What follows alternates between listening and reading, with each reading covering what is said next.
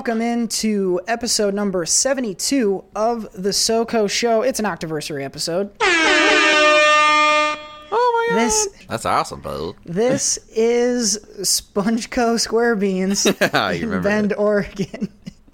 I am joined, as always, from Eastern Iowa by Seth Ott. Yeah. That's awesome, bud. Uh, we got a fun, fun episode uh, this week. a lot of kind of big news. Not a lot of topics, but some deep ones.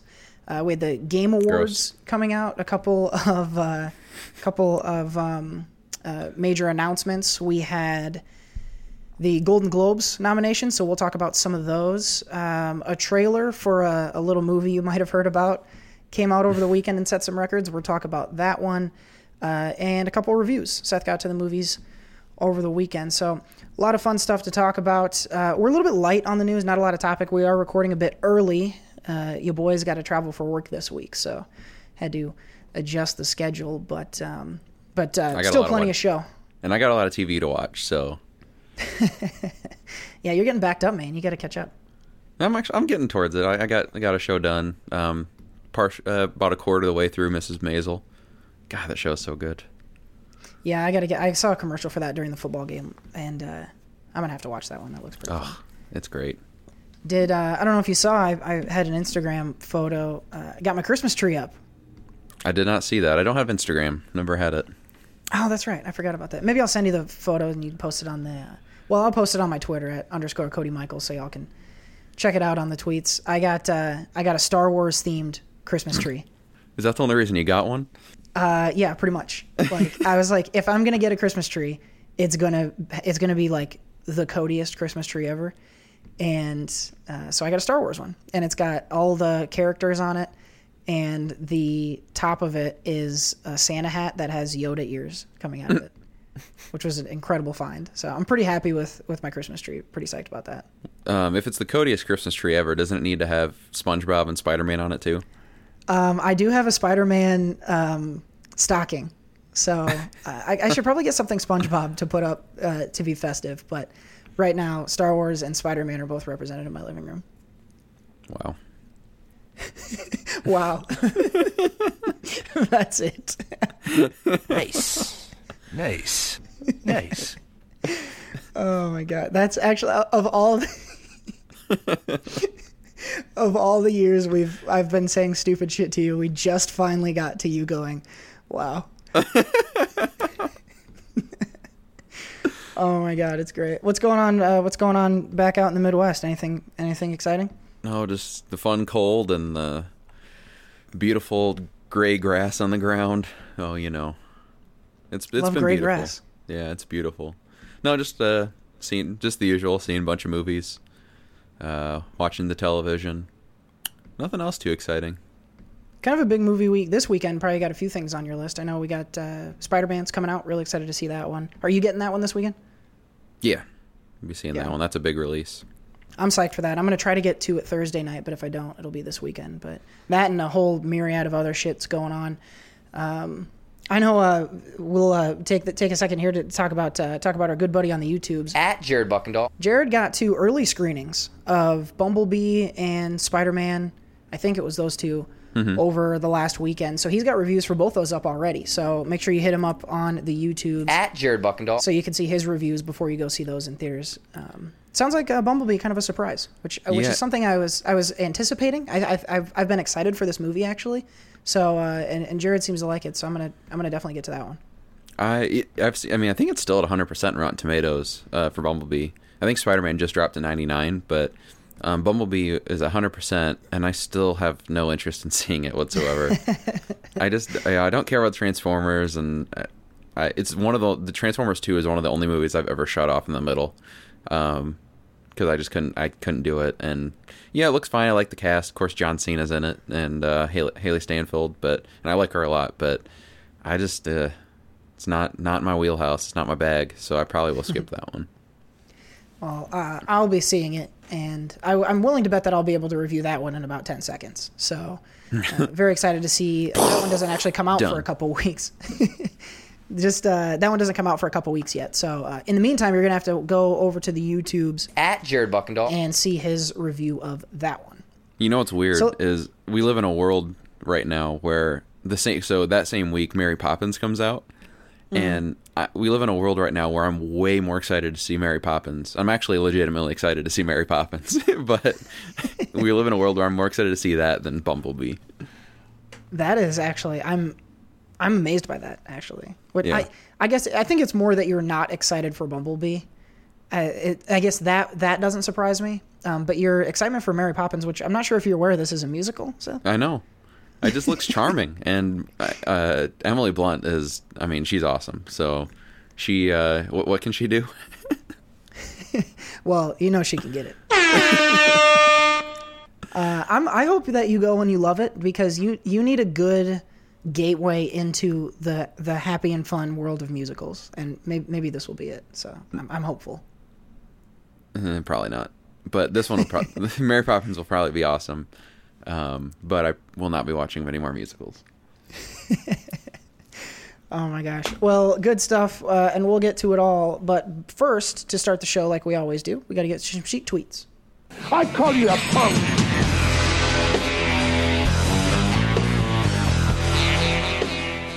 Iron Sheik. So Iron Sheik, he you know he's a big fan of the music. He's got a lot of opinions about music, and uh, you know his Rob Thomas, and uh, he talked about how he loves uh, he loves uh, Queen too. He's got a new musical obsession, and that would be uh, Ariana Grande.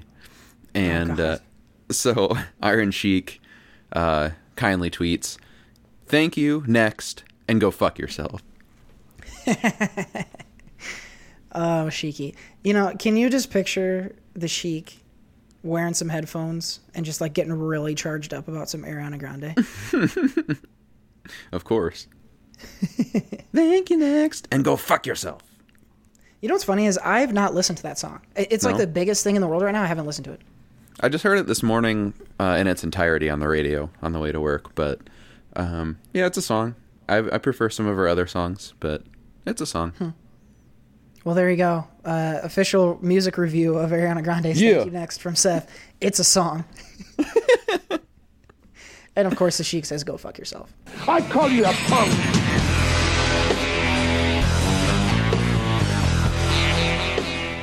Don't forget, folks, audibletrial.com slash SOCO. Hit the link in the description box. You're going to get your first 30 days of Audible and your first book for free. Whee! Awesome stuff. Actually, I got a recommendation from Mike over the last week. Um, he, of course, is our audiobook guru, always hitting us with the good recommendations. Let me tell That you good, what good? he. So we talked a while back about um, some adaptations we would like to see as part of Ma- Mambo Number Five, and I don't know if you remember this. I mentioned the egg, which is where that guy keeps being reborn as everybody else, and how I would like to see that as a show. Apparently, there's a book that is that expands upon that idea and gets more basically explores that idea a little bit more and it's called the first 15 lives of harry august and i haven't started it yet um, but i did pick it up on audible on mike's recommendation so if that sounded like an interesting idea to you check that one out the first 15 lives of harry august um, Harry but, August uh, sounds like a male porn star. Oh my god. Harry August sounds like Harry August sounds like if you didn't shave for an entire month. I always have a Harry August. Okay. Well, regardless of how hairy your stuff is, um,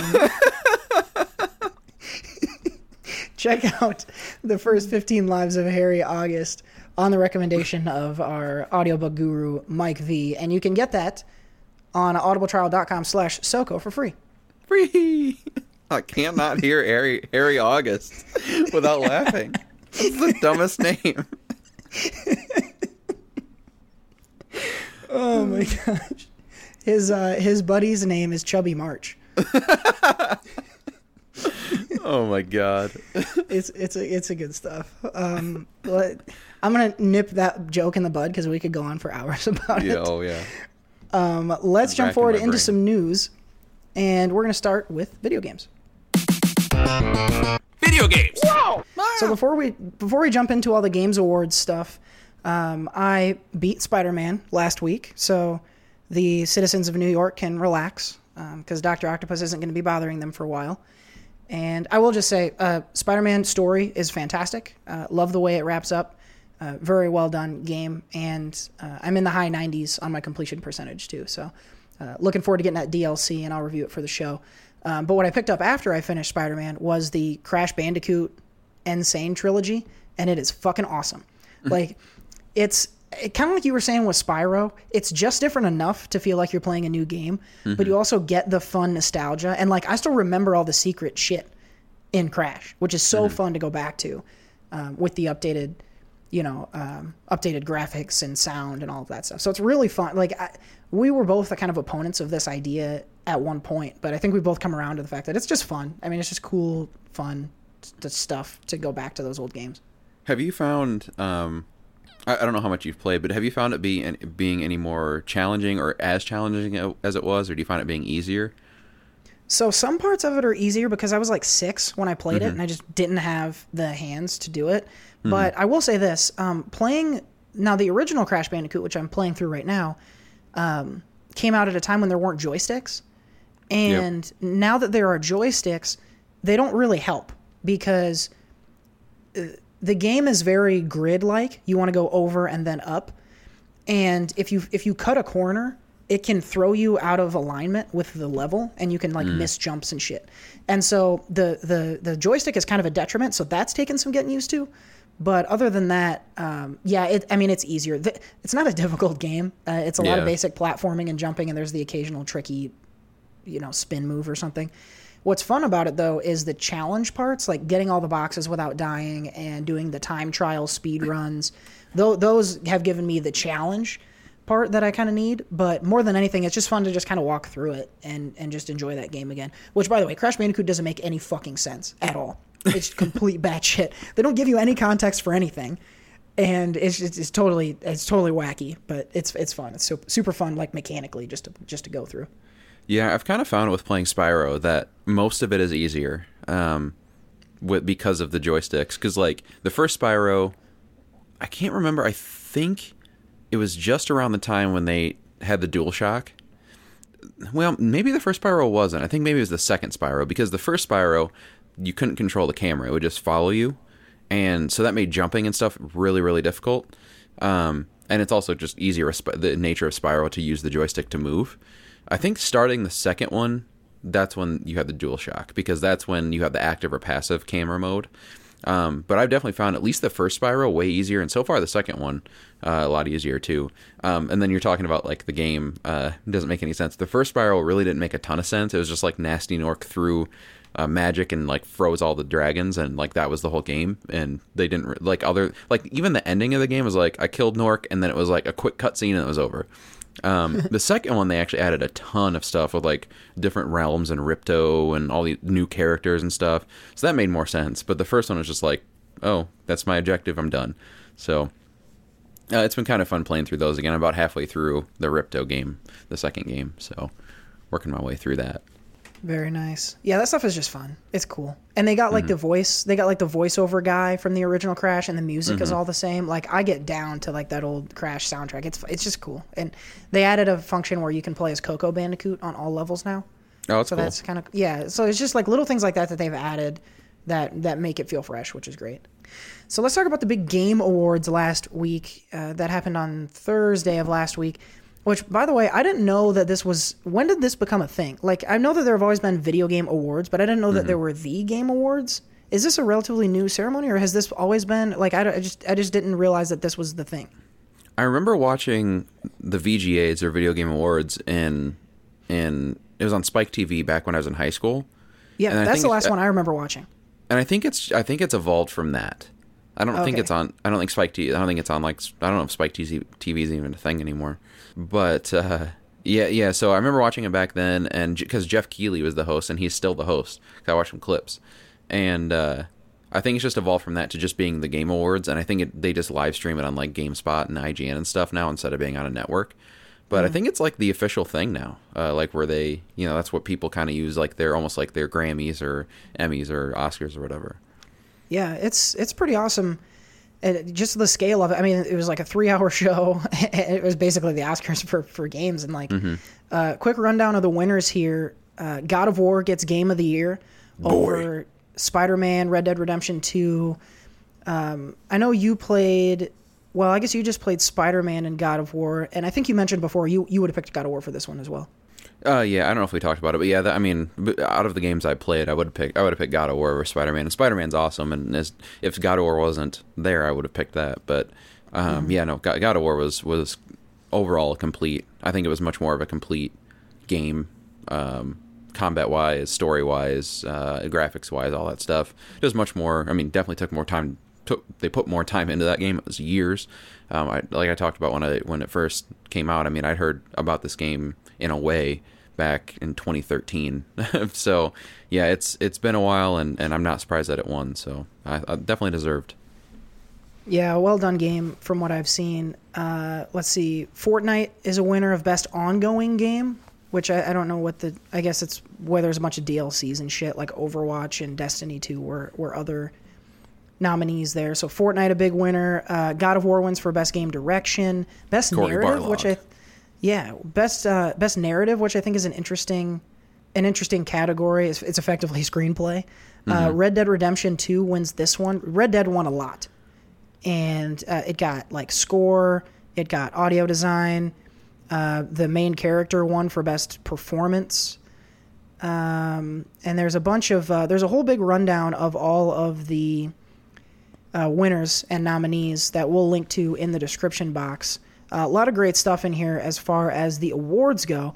Uh, but there are also a lot of big announcements here, which stra- again, this was just strange to me because I hadn't ever heard of this before. But I guess this was also the place to make some big announcements.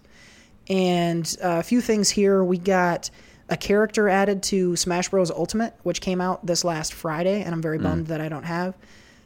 We got announcement for Mortal Kombat 11, which it, it's Mortal Kombat. I can't imagine them improving too much on that series. Um, Marvel's Ultimate Alliance 3. Did you ever play either of the first two Ultimate Alliance games? Yeah, the, they were fun. I owned. I think I owned the second one on. Might have been GameCube. Um, first, or second one on GameCube, but those were fun. Yeah, you just go around beat the shit out of stuff. Um, it made me think about. Do you remember the the? Oh god, there was a game, a Marvel game that me and you played. That had different. It had all a bunch of different characters. Was it even this? It might have even been. it was Ultimate probably Alliance. it was probably Ultimate Alliance. Yeah, you can team up like four on a screen because you have a group of like four guys. Yeah, or Yeah. it's either that or like a Marvel fighting game, like two on two type thing. Oh, there was like a Marvel versus I know they had Marvel Mortal versus Kombat? Capcom, yeah, and that type of stuff. Yeah. But there was one where it was just like I think Marvel characters versus Marvel characters, or it might have been the Ultimate Alliance. But I remember us playing uh, quite a bit of it. We very know. well might have. Ultimate Alliance has been around for a long, long time, Mm-hmm. and I remember playing the second one in like high school. So this, I Yeah. mean, this is a long time coming. Uh, our Ultimate Alliance Three is a Switch exclusive, which I think Yep. is a big get, big get for the Switch, because they don't get a lot of exclusive stuff outside your Mario's. Um, but this is a cool one. I think this is this is going to be interesting, something to keep an eye on. Um, we teased last week, and we reported a tease last week of Far Cry, and it looks like it's going to be a uh, like a DLC for for Far Cry Five. So uh, you get a couple new characters and an addition on to the end of the Far Cry story. The the DLC is called New Dawn, and it looks like we're getting that in February. So keep an eye out for that. Yeah, I think you can uh, buy that separately. I think it's like a forty dollar thing, so it's a, an add on to the the last game that took place in Hope County, and this is like a um, post apocalyptic after the end of that game where a nuke goes off and like um, you know shit's been overgrown and and you know a bunch of different weird color looking things. It looks interesting. Um, I enjoyed the last game, and um, you know if this is good, I, I might might pick it up and check it out. But um, yeah, they have a lot of weird different weapons and stuff. Like I saw there was uh, there's like a saw cannon, like a almost looks like a um, crossbow with a saw. shoot saws out. Uh, like the guns shoot nails and stuff like that. So uh, it's like a little. It's quite quite a bit different. But um, because I, don't think Far Cry's gone into like post apocalyptic. They've gone way back in time with like Far Cry Primal and stuff.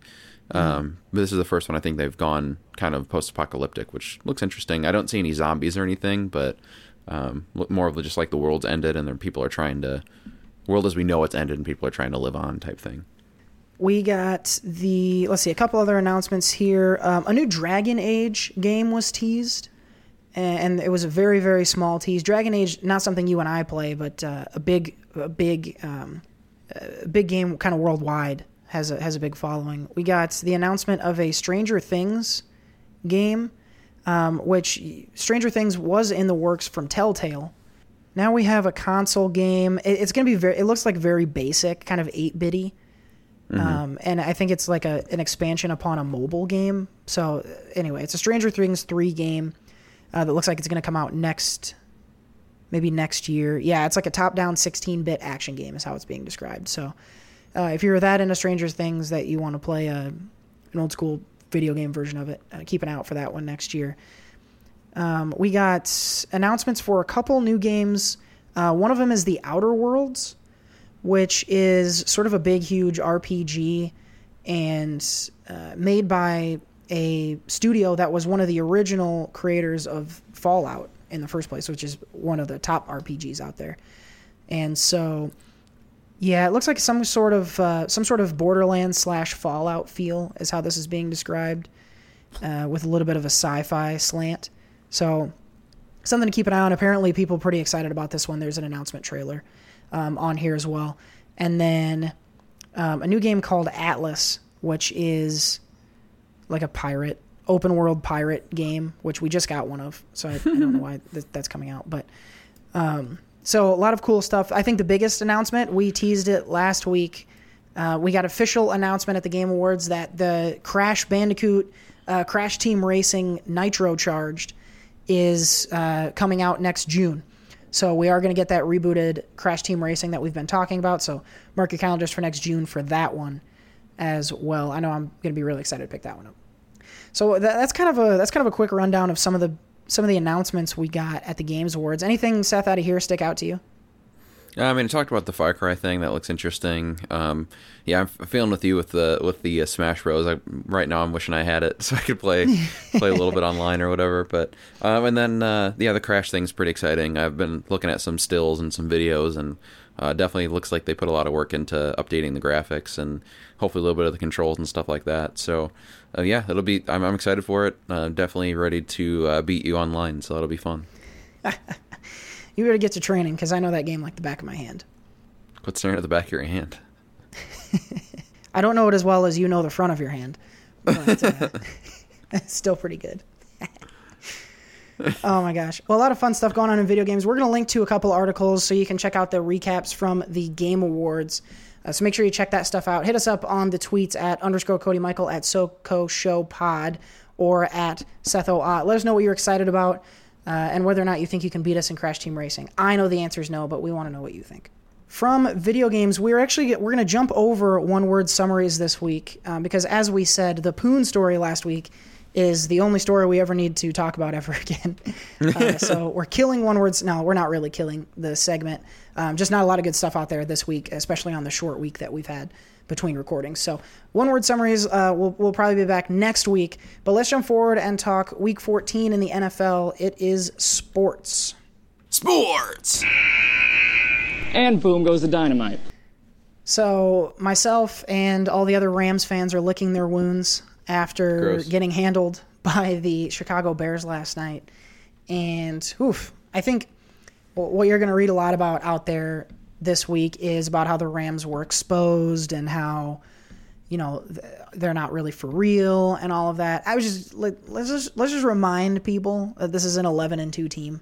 Like yes, they got beat by the Bears. Yes, the Bears showed that the Rams do have some weaknesses, but I, I'm seeing a lot of like, don't take the Rams seriously in the playoffs because of this win, and that I don't think that's very fair. I mean, you get the Bears were at home; it was nice and cold for them, uh, and this is the game they've been getting up for for the last month. So, I w- we'll see. I mean, it'll be interesting to see in the playoffs. I do like the Bears a lot more, having gotten to see their defense up close and personal. They were really, really good last night, especially on defense. But that offense has some work to do. They scored one touchdown on offense, and it was on a trick play to a, a lineman. So I, I'm still not impressed with that offense enough to think that they can run through the NFC, the NFC in the playoffs. But that defense is no joke. So it's going to be interesting to see who they can slow down when they get matched up. They are joined in the playoffs most likely by the Dallas Cowboys, who won a crazy ass game against the Eagles last night. Uh, Amari Cooper goes for 200 yards and basically wins me my fantasy football semifinal matchup. and uh, just a wacky ass game that the Cowboys found a way to win. They will almost definitely take home the NFC East, but that's not official yet. Uh, the Eagles are still hanging by a thread in the playoff hunt, so we'll see what they do. Uh, tonight's game is going to have a lot to do with that. Uh, we'll get to that in a second. So the Bears and Cowboys both winners. The Rams lose. The Saints had a hell of a time with Tampa Bay, who they lost to in week one. Uh, held scoreless basically for like two and a half quarters, almost three quarters, and then kind of exploded in the second half and, and kind of won a tough one in Tampa. But uh, Seth, your top four in the NFC, uh, Saints and Rams both kind of underperformed last night, and uh, Chicago and Dallas sort of, uh, you know, seemingly have arrived as legit teams. What are your, what are your thoughts on these top four? Would you shake up the current order that they're in right now? Saints, Rams, uh, Bears, Cowboys, or do you still think that's correct after what you saw yesterday? Um, hmm. I would actually, I'd probably put Rams above. Um, I'd still put them number one. Uh, I think the Saints have had some trouble against some some teams that uh, definitely aren't to their level. I mean, I the the Cowboys are looking good, but I don't think they're really at the the Saints level talent wise and just overall team wise. So I and the Rams, I mean, they've been kind of slow the last few weeks, but I, a lot of that too is like they've been on the road, they've been um, coming off a bye, and I, sometimes that can help teams, sometimes that can hurt teams, and I think that kind of hurt the Rams' momentum. Moment, momentum. That's a hard word to say, but uh, I think once they get that momentum going and get that offense going, um, especially the they'll they'll be fine back, you know, back rolling, and I think they're gonna have a pretty pretty good time through the playoffs. Um, the Saints, yeah, like I said, they they've been kind of they've been uh, kind of having some trouble against teams that aren't at their level, and and it's been a little bit more consistent than the Rams. um, the I would put the Cowboys, uh, or I'd put the Bears at third. Um, they're they're proven they're they're proving me wrong, and I'm starting to believe more and more in, in them. But like you said, that offense is is not good.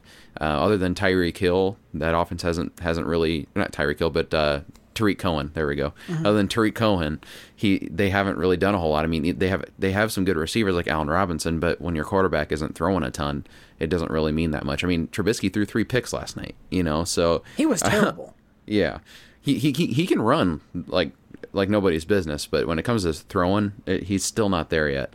And then uh, the Cowboys, I'd put it fourth. Just um, I, I think they're they're they're starting to, to impress me more and more too with with their offense. Uh, I mean, Dak threw 450 yards yesterday. A lot of that was was Amari Cooper, but when you have someone like Amari Cooper who's finally getting the chance to be a number one guy and getting he has like some 35 percent target share on the on the Cowboys since joining them, which I mean, name another receiver there, but. Um, you know they've they've been really good. I mean, they have a one-two attack right now with him and and uh, with Elliott. Elliott's had 11 catches yesterday too, which is insane. So um, yeah, I, I think I, I, would go that as my order right now. I just think the Bears' defense is much stronger than it's probably the best defense in the NFL, to be honest. Um, but their offense sucks. Whereas I think the Cowboys are, you know, their defense isn't quite there. Their offense is a little more, little more balanced than the Bears. But um, the the Bears have just proven it against a little bit more tougher competition. I think.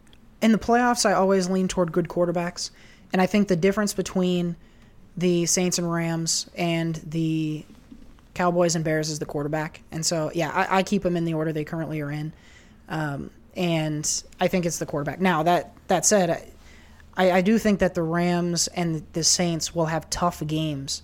Uh, they're most likely to get the buys, but they they're going to have tough games to try to get into that NFC Championship. I think whoever comes out of the wild card round is going to be tough, and they're going to have a game of momentum. So I think this you you might see this season be one where having that first round bye might not help as much mm-hmm. as in years past because you're going to have some tough teams coming with momentum into those two um, semifinal matchups. So let's talk a little bit about who is going to join those four teams in the playoffs. Well, currently, it's the Vikings and Seahawks in the two wildcard spots in the NFC. They play, we're recording on Monday night, so they are getting ready to play as we speak in Monday Night Football. This is a really interesting game, I think, between two really interesting teams. And I I mean, there's not much for me to say about other than I'm very excited to see how it goes because either one of these teams could either make a huge momentum builder for themselves or put themselves in a stressful position with three weeks to go. So, do you think that? Um, well, I know you never think the Vikings are going to win, but what are you looking for tonight out of them uh, to get past Seattle? Uh, what I'd like to see out of them is to try and run the ball uh, for once. Uh, we'll see if that happens. Probably not, but um, they. Uh, I, talked about it last week, and it, it's just so much more clear. I mean, it, last year their their recipe for success was running the ball and uh, playing good third down defense. And they were last year they were they had the best third down defense and best third down offense because last year they kept putting themselves in third and four or less. And this year they're constantly in third and seven, third and eight, third and nine, third and fifteen. Like they're they're constantly in bad positions to to convert on third down. Um, their defense still is the number one third down defense. Statistically, they still have the best third down defense in the league, but their offense can't pick up first downs. And so now they're putting stress on their defense. Their defense really is better than last year. you know, look at it even talent wise. But this this year, um, because their defense on the field more often, the teams are are scoring points on them, and that that that offense is just because they're trying to pass it all over the place. They're they're not doing themselves any favors. So and they have a extremely talented running back in Dalvin Cook and a and a extremely talented running back in Latavius Murray too. So it's uh yeah it's it's I, I don't I, I don't uh, see a whole lot of success on, on that front tonight. Um, I think I think the Seahawks are probably gonna control the clock with their running game because they they're they're the number one running team in the league, and uh, I think the when when they need the difference between those two teams is going to be Cousins versus the, versus Wilson in terms of who can make the play when they need it, and Wilson has proven time and time again that he makes the plays when they need it. So, um, being in Seattle, yeah, don't I don't have I don't have a good feeling about tonight's game. It's probably going to be a boring one. It's probably going to be one where Seattle's up by two scores, uh, around I bet two uh, probably ten points for most of the game. Uh, Vikings will try and make a comeback towards the end and, and won't do it. Well, there you go. Uh, he's been right the last couple weeks in terms of game predictions. So uh, hopefully he's wrong tonight. I would I would way rather see the Seahawks lose. So uh, we shall see. Of course, you the listener has already seen that game, so you already know whether or not Seth is right. Um, but uh, him and I are yet to find out. So um, a few teams hanging on to hope. Uh, you have the Eagles, the Packers, Panthers, kind of on the outside snowball's chance of getting into the playoffs, but they need to win out and a lot of help. Um, add the Redskins to that list as well. So probably we have our six teams, um, but figuring out the order of them will be what we have left to do in the coming weeks. Uh, let's take a quick look at the AFC as well. An absolute classic finish to the Dolphins and Patriots game last night. With a, a, bunch of schoolyard bullshit resulting in a long at like 70 yard touchdown play yeah. uh, for the Dolphins to win at the buzzer. So the Patriots lose that game. I heard an interesting stat today. The Patriots have like a 4 and 20 record the last tw- the last 24 or 25 times they've gone into Miami in December. Like even in the hmm. Brady year, they almost always lose to the Dolphins in Miami in December, which is crazy Yeah. to me. But just one of those wild sports things. So the Dolphins right now are potentially in position to get into the playoffs. They're tied right now with the Colts, Titans, and Ravens at seven and six. So all, all four of those teams are seven and six. That would be the second wild card spot right now behind the Chargers, who are winners. They moved to ten and three, um, but the Chargers still second to the Chiefs in the AFC West. Chiefs won. Man, Mahomes was special yesterday in that win. Uh, he goes to eleven and two. So this Thursday, we'll come back to this game in a second. Uh, this Thursday is going to be Chiefs and Chargers. Uh, we have uh, the Texans finally had their nine game winning streak snapped uh, against the Colts. So the Colts moving to seven and six, finally up on uh, above 500, and they beat the Texans. They're two games behind Houston in that division, so a small chance that they'll catch them. But like we said, they're still in that wild card hunt for sure. We have the Steelers losing their game to the fucking Raiders, who are seriously one of the worst three teams in the league. I don't know how this happened, but this is what we've been talking about. We talked about this last week. The Steelers only play as good as their opponent, and they either win it at the end or they don't. And this time they had a chance to tie it at the end, and they missed the field goal. Uh, Roethlisberger dealing with injury in this game. Um, they they think he'll be back next week, but dealing with some ribs. James Conner didn't play in this one, but they got I think plenty out of the running backs. Uh, just a weird game again for the Steelers. Is this one they've lost like four straight games now, three straight games, excuse me, and not against great competition either. What's your level of concern for the Steelers going into the playoffs? I, I guess I, I still don't know why, but I'm not super concerned about. It. I mean, I don't see them as a, an actual contender to, to make it to the Super Bowl. But I think when it comes to the playoffs, I think they're gonna. I still feel like they're gonna put up a good fight. I feel like they'll win the wild card round and then probably lose in the next round, the divisional round, something like that.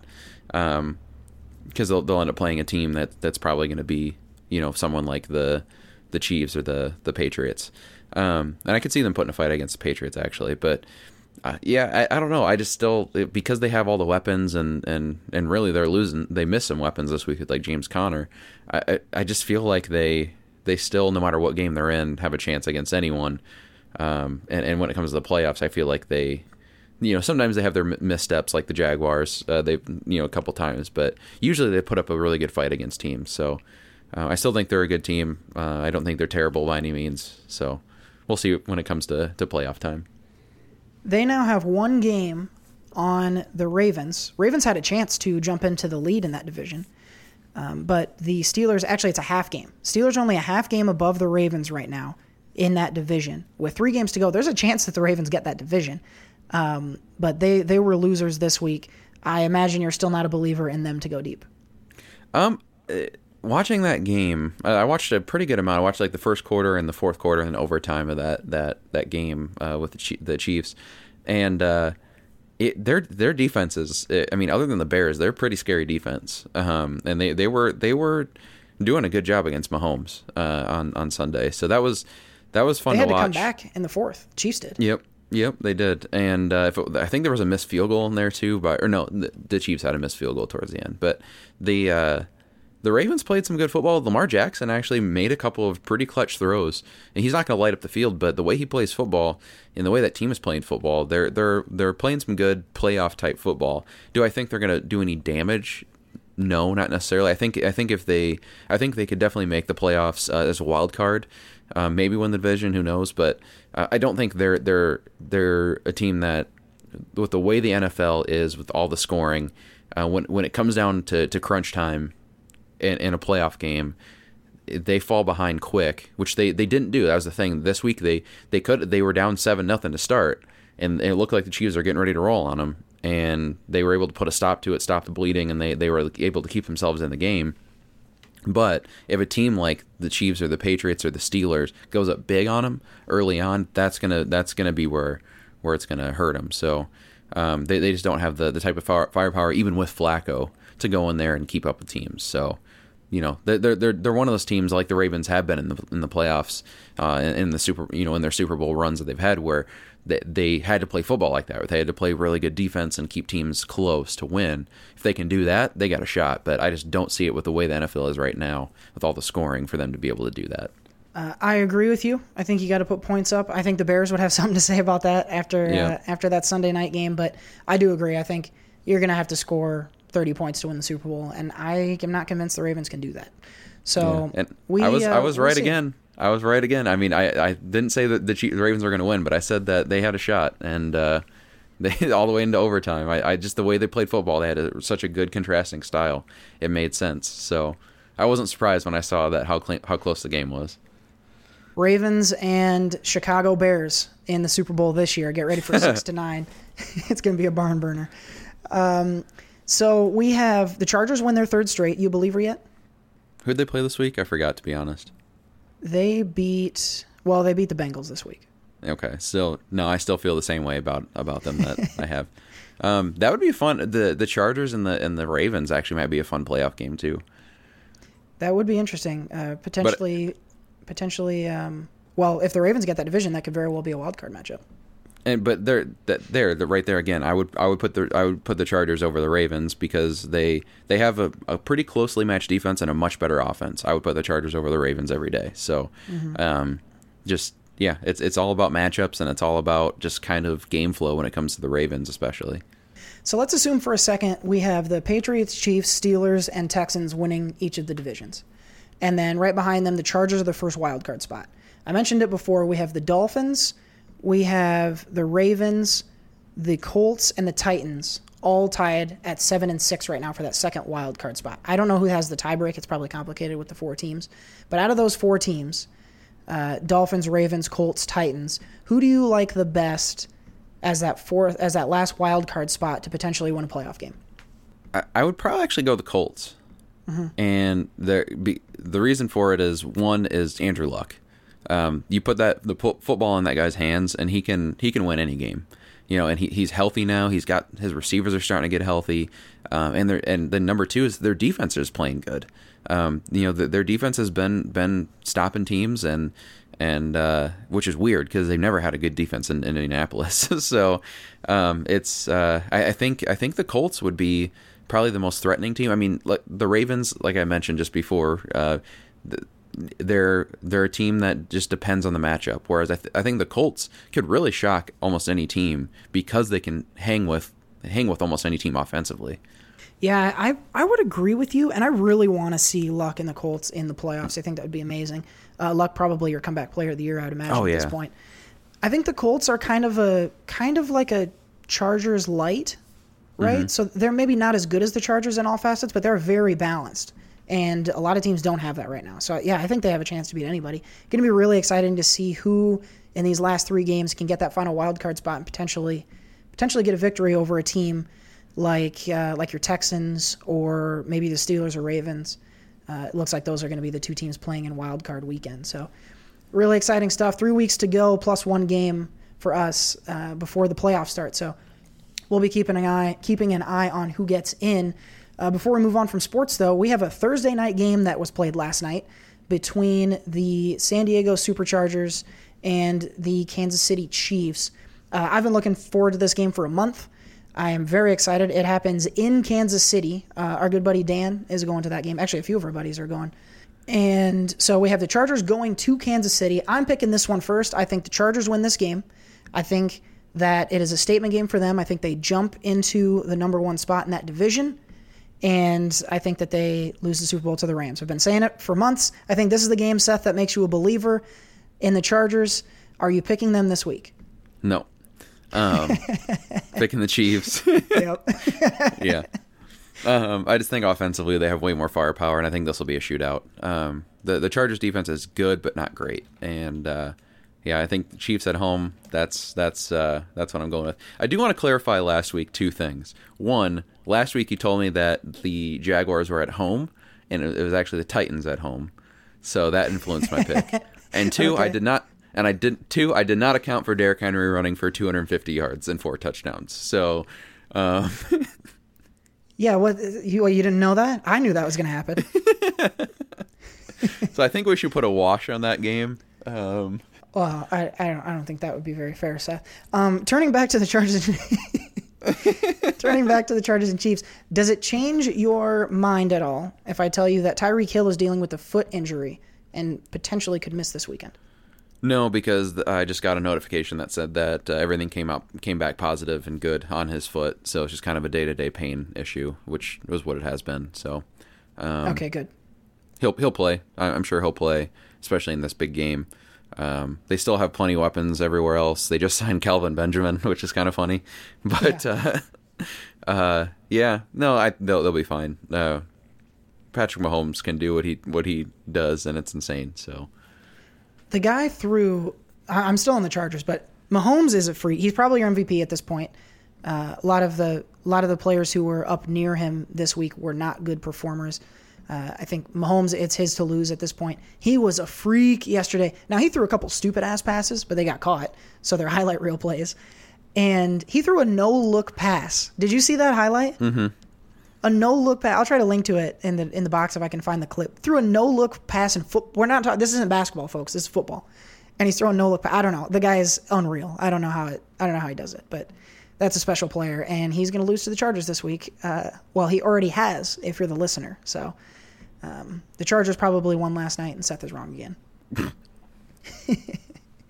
well, that's going to do it for sports this week. Uh, make sure you come back next week. Hopefully, a little more clarity on the playoff scenarios, and we'll talk about that in episode 73. But for now, we got to move on to our Mambo number five. Ladies and gentlemen, this is Mambo number five. So we talked last week about the addition of Jake Gyllenhaal as Mysterio in Spider-Man: Far From Home, which is set to come out next summer. Uh, which, by the way, a trailer for that was dropped um, over the weekend, but it's a secret. Uh, they only showed it at Comic Con and it hasn't been released to the public yet. So, uh, more to come on, on Spidey news and, and maybe a trailer in the not too distant future. I did read about that. We'll just we'll sidetrack real quick. I read about the trailer, and apparently it doesn't reference anything in Infinity War at all. It's just kind of like its own separate thing, and uh, you they don't show a whole lot other than you get to see the stealth stealth suit, and then you get to see uh, Jake Gyllenhaal in full costume as Mysterio. Oh, fuck. I'm going to have to watch that one. Well, you don't you can't see it. It's not online yet, but Yeah, but whenever it is, I just want to see how they outfit him. That that sounds like it could be really interesting. hard to put a fishbowl on his head. yeah, effectively, that's what the outfit is. Mysterio, of course, one of the popular Spider Man villains, and that uh, has an influenced our choice for our topic in Mambo number five this week. We are looking at comic book villains. Uh, most of these are probably going to come from movies and shows that have been adapted from comics, um, but certainly can be um, can be any any villain, um, specifically out of the comic book and superhero realm. So uh, so let's jump into our top five comic villains, and I think it's my week to go first. Okay. Number five. My number five here is a character who I think has been not so greatly represented in the movies, but I love the character, especially as he comes out of the comics. Um, I'm going with General Zod out of the Superman world, and which may be a surprise because I'm not a DC guy at all. Um, Yeah, but, that's weird to me. But Zod, I, I love Zod because he is so much like committed to country and to his ideals. Like to him, he's a good guy, and that's the that's the mark of a good villain. You're gonna hear this a lot in in our list here. He's he's not evil. If you ask him or anyone who he follows, he just really firmly believes in what he believes in, and he's going to act on that. And I think his his dynamic with Superman and the whole Krypton versus Earth thing, because Zod wanting to take over Earth is only evil from Earth's perspective. From his perspective, he's the savior of his people, and so I just think that makes for a really interesting dynamic. And he's a you know a good a good uh, opponent for Superman to fight. He's not as easy for him to, to take on. And I just love the the Michael Shannon "I will find him" line from uh, from Man of Steel. And so I surprised myself when I picked him. Uh, and there are some pe- there's some good ones that I left out, um, but I just I really dig him, so I wanted to make sure and include him. Uh, my number five is Mr. Wayne Vane. oh, You think darkness is your ally? Did he make your list? Uh, he did not make my list. Uh, Okay, I I love didn't him. know if that I a love him in A Dark. Knight Rises, but I haven't seen enough uh, of him besides just in that one instance to put him on. Okay. So yeah, I've I've uh, no Bane from other mediums. So yeah, Dark Knight Rises, which I wasn't a huge fan of that movie, um, but I did I did enjoy parts of, of what he did. Um, I, I always remember him from uh, Batman and Robin. um, but then also yeah, That's his line. yeah, right. Um, but also uh, in some of like the animated stuff, and also especially the uh, video games, the the Telltale game they did a good job, and also the Batman. Um, the Batman Arkham games they uh, they did a good job with him. Bane Bane is actually a really complex villain in the comics and in, in some of this other mediums. Besides, he's kind of complex in Dark Knight Rises, but even more so in the in the comics and animated stuff, where he's not just a strong you know strong dude who bashes things. Um, he's actually r- really smart. Um, he's got he's got a um, kind of that complex going on where it's like he, he you know people see him as this big you know big idiot but he's really super smart and and he's um he's I think he's got some love stuff going on I think. I can't 100% remember that but he he actually has some depth to him which is cool. Um but he's you know he's like the superior really superior being to like someone like Batman but no one sees it. But it's cool. I, I like Bane. I really enjoy uh, especially the video game stuff with him too though. There, there's some really cool battles with him and and some some cool story arcs with him too so. Yeah, Bane's cool. I, I I'm- still an apologize for I'm I'm an apologist for Dark Knight Rises. I love Tom Hardy's Bane, but I guess he's not everyone's favorite. number four Number four for me, I think might be something you have higher. Uh, this is where I put Thanos.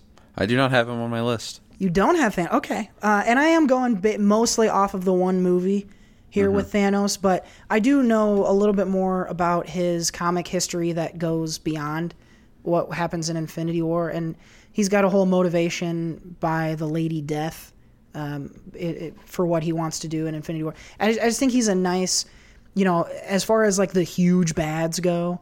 Uh, I think he, he's one of the best that we've seen, especially lately. And I am I'm, heavily weighing movies here because I don't read a lot of comics, but uh, I thought he was really well done. I thought Brolin's performance was really well done, and between how good he was in Infinity War and the uh, you know the ancillary stuff I know just from having um, read a little bit about him in the comics, I think he's just a cool, complex, interesting big bad. Where usually they're just like I want to destroy everything, and that's why they're the big bad. And he's got a little more depth to him, so I, had him at number four. So not high on my list, but I wanted to make sure he got he got mentioned. Yeah, I, I thought about it, but um, like you mentioned, I, I there's not a whole lot of them. Um, Just the, just Infinity War. I don't have much of a history with him in terms of like video games or t- uh, cartoons. Um, he's a great villain. I mean, he's probably my favorite Marvel villain in the comic or in the movie. But I just all these other characters I have much more of a history with in terms of other stuff. So Sure. uh, my number four might be on higher on your list. Venom. I don't have Venom.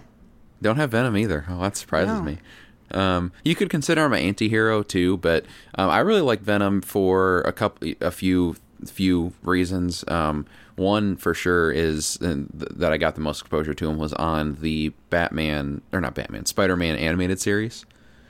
Um, so he was he was featured quite a bit on there, and and that's really where I spent most of my time with with him. But I mean, I did I I liked the character of Venom in the new the, in his movie. Um, I didn't like the movie overall, but I, I did like what they did with Ve- when Ven- the best parts of the movie were when Venom was in it, and he he wasn't in it until the first forty five minutes of the movie, which was stupid. So, um, but that relationship was really cool. I enjoyed that. Um, but he always has some really cool battles, especially in the animated series um, with with, with Spider Man, and they work together. They work against each other. Just really complex. He's a really really complex character, which is cool, especially like Eddie Brock and history with Peter Parker and stuff too. So, um, yeah, I like Venom a lot. I'm thinking about my list now, and I'm gonna I'm gonna keep it with what I had it, but I'll explain a little bit what what what I am thinking about uh, having heard you just talk about Venom. Um, so I love Venom, I do. I have not seen him done real justice. I think you know, like I, I love him in the comics, and I, I liked I liked this new Tom Hardy movie, but I think he there's so much more to be gotten from him in terms Right. of an adaptation that his potential is even higher than it's been shown. But he's he is a great and he's a great foil for Spider-Man, and that whole black suit thing is a great great Spider-Man storyline. So I, I do love Venom. Uh, maybe should have had him on my list, but he would have made an honorable mention for me. So I'm glad you had him. Number three.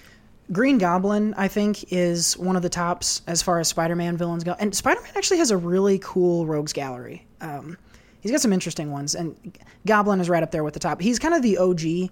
He's not the first villain that Spider-Man actually faced, but for most people, he's sort of the the big bad in Spider-Man, or at least one of them. Uh, his relationship with Peter Parker, uh, Norman Osborn's relationship with Peter Parker, is very interesting.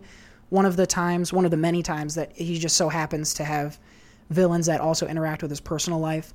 So I think that stuff is really interesting. He's a super genius, and he has the best like gadgets and weapons and shit, which is awesome too.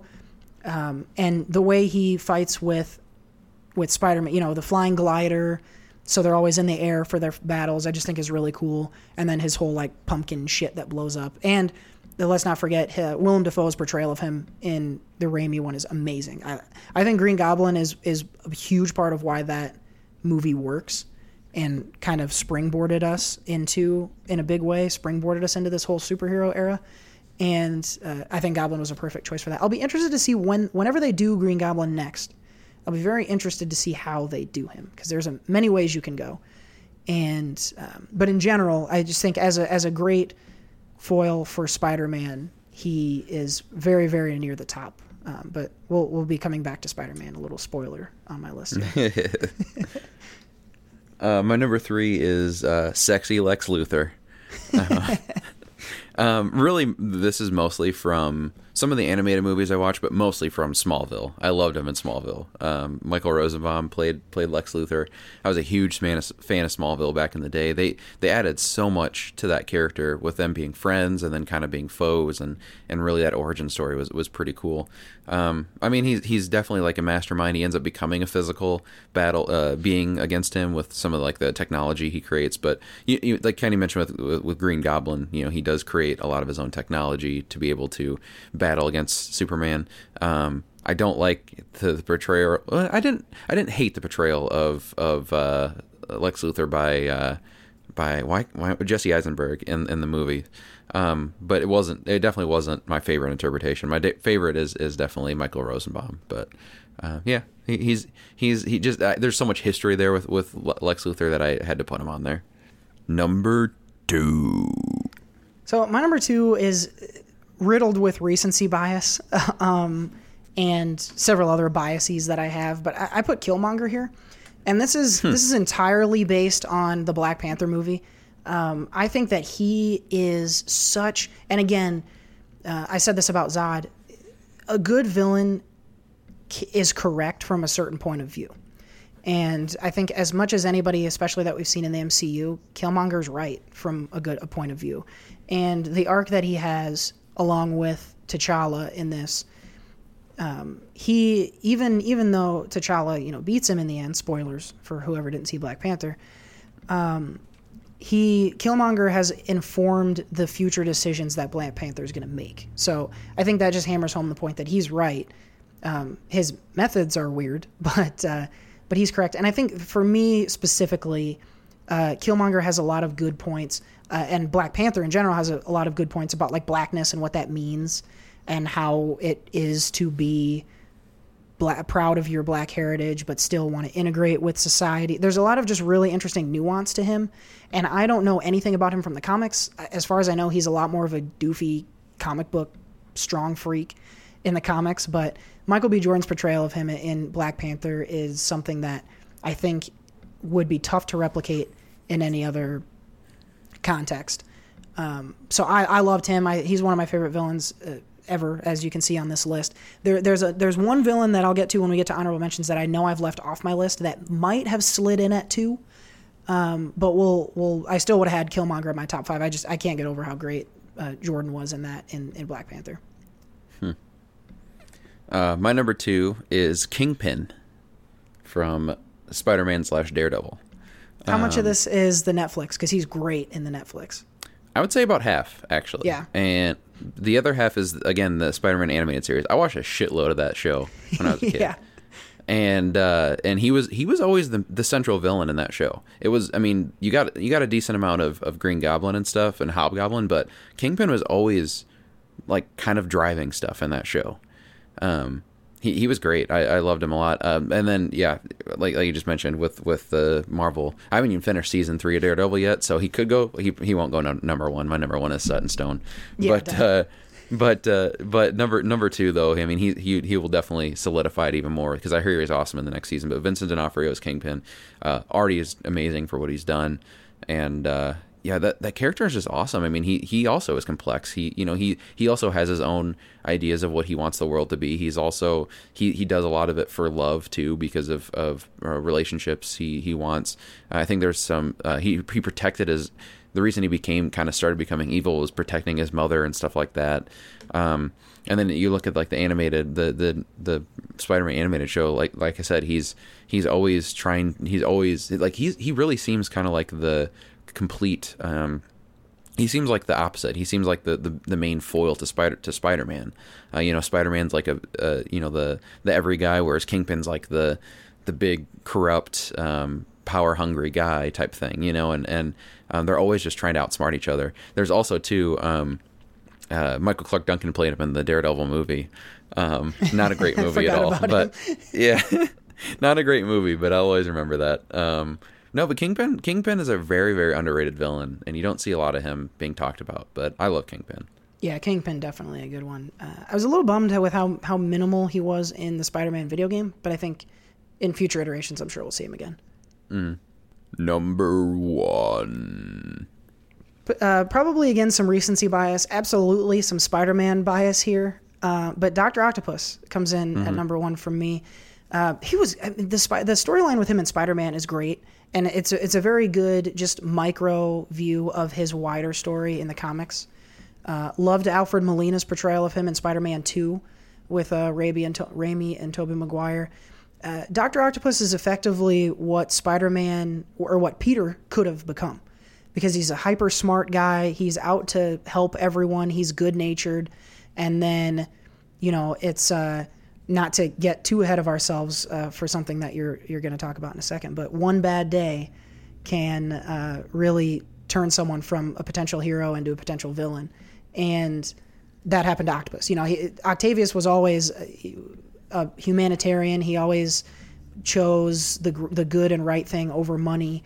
And you know, horrible accident happens, uh, something goes wrong with his tech, and now he's a bad guy. So, um, and he works really closely with Peter, so he's a friend. It's another example where Peter's personal and superhero lives kind of intersect.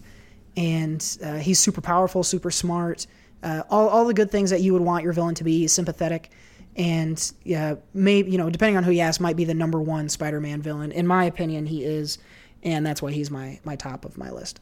Good pick. I do enjoy him. Um, Alfred Molina and Willem Dafoe will be coming up later on in some reviews. Um, but uh, my number one is pretty clear and obvious what it's going to be, and that's the Joker. um, yeah, I mean he's the only, for one, the only character to ever be nominated and win an, an Oscar um, with with Heath Ledger, which is pretty awesome. Yeah, he just the, the cool thing that, that I love about the Joker is there's not one like universal Joker origin. There's just so many different stories, and, and they even kind of address that in in uh, in Dark Knight, where you know he he's making up his own shit as he goes on. He tells two different stories about how he got the scars and all that stuff, and that's the thing about the Joker is you never really need to go into his into his backstory. Um, I mean, it's it's mysterious and cool to, to hear about it, and, and it's going to be really cool to see in, in that in the the um, Joaquin Phoenix movie that's coming out. Uh, but um, he's just he. There's so many really really good iterations, and he he's he is he is the complete opposite of Batman, and uh, you know he's he's just you know he's he's there. His whole thing is to have a partner to to battle against essentially, and uh, definitely has some of the most maniacal and and crazy ass shit that happens in the comics with them. So.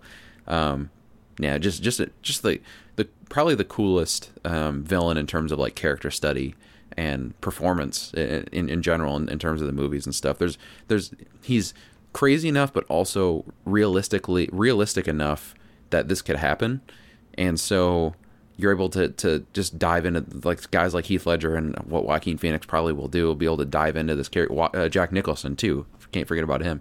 You can just dive into this character and really have just such an insane portrayal and, and character study of it that it, it, works so well. So yeah, Joker is is awesome. My number one. I think what makes the Joker so cool, and you you touched on him not really having an origin story, is he's not so much a guy, right? He's he's a thing, like a force, and he just mm-hmm. he just is evil. Like I don't know if people really you know think about this and realize it, but he's a clown. Like mm-hmm. you know everything that's stupid he's a he dresses as a clown. It's fucking dumb. But like mm-hmm. everything he does and everything he says is, and I think the part of why he can be done so differently by Nicholson and Ledger and even your Jared Leto, um, he can be done so differently because that's all he needs to be is evil and anarchist and crazy.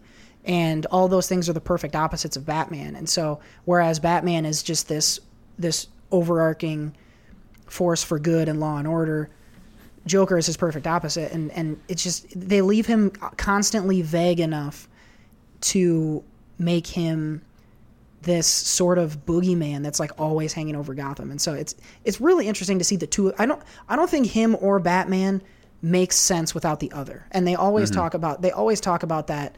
Uh, you know, we're destined to do this dance for an eternity. I think um, he says Heath Ledger says, and they they need each other, and Joker is always acknowledging that. I, yeah, he is super fun, and I'm not even a Batman guy, and uh, I do I do love the Joker. He's he's pretty awesome. So uh, yeah, I think I before we even finished the sentence that that ends with "This is what we're doing this week," I could have told you that it would have been. So let's talk a couple honorable mentions. Um, the the one that I mentioned that I that I might have slid in at two um, here and, and slid the rest of my list back a little bit was actually Carnage. And you mentioned him, or you you reminded me of him when you were talking about Venom. Carnage is the Joker to Spider Man, right? He's just pure fucking evil and death and murder. And out now he's just so scared. He doesn't. He's not really deep, but he's just so scary that he's a great villain. And he's one of the few times you think Spider Man might actually be killed is by Carnage. And so that's that's where I might have added him in. Um, I also added uh, Magneto to this list, and he's another one, kind of like Killmonger, how we talked about, where he's right from a certain point of view, and so his his uh, opposition to Xavier makes a ton of sense. So I, I thought he was a good, really good one too. Did you have any other ones that didn't, didn't quite make the list? Um, yeah, you mentioned Thanos. That was one that I thought about um, uh, when I was scrolling through some lists. Um, the other one that I almost put on there is Deathstroke. Uh, I really, really like Deathstroke uh, in terms of like Arrow. He was easily the best villain on Arrow, the show, and then also um, the there's an animated movie that he was in that was pretty good, and then uh, the Arkham video games he had a huge role in, which was really cool. So um, yeah, Deathstroke is is uh, definitely one of one of my favorites. One of my favorites uh, in the DC for sure. I love. Uh, so they have Deathstroke. They call they refer to him as Slade in the Teen Slade Titans. Wilson, yeah. Yeah, in Teen Titans he's Slade, but he's he's Deathstroke, and he's the main opposition to the Teen Titans in the cartoon show, which is great. I love that show, and he's a great villain. Um, so that yeah, he's he is a good one. He's I think he gets a little shortchanged for his depth and smarts and things, um, and reduced to just like sword swinging around guy. Um, I half thought that you would include Kilgrave here. Like if we limited it just to Yeah. adaptations, would you have included Kilgrave? Yeah, um, yeah, I definitely would have had. He, he's my favorite.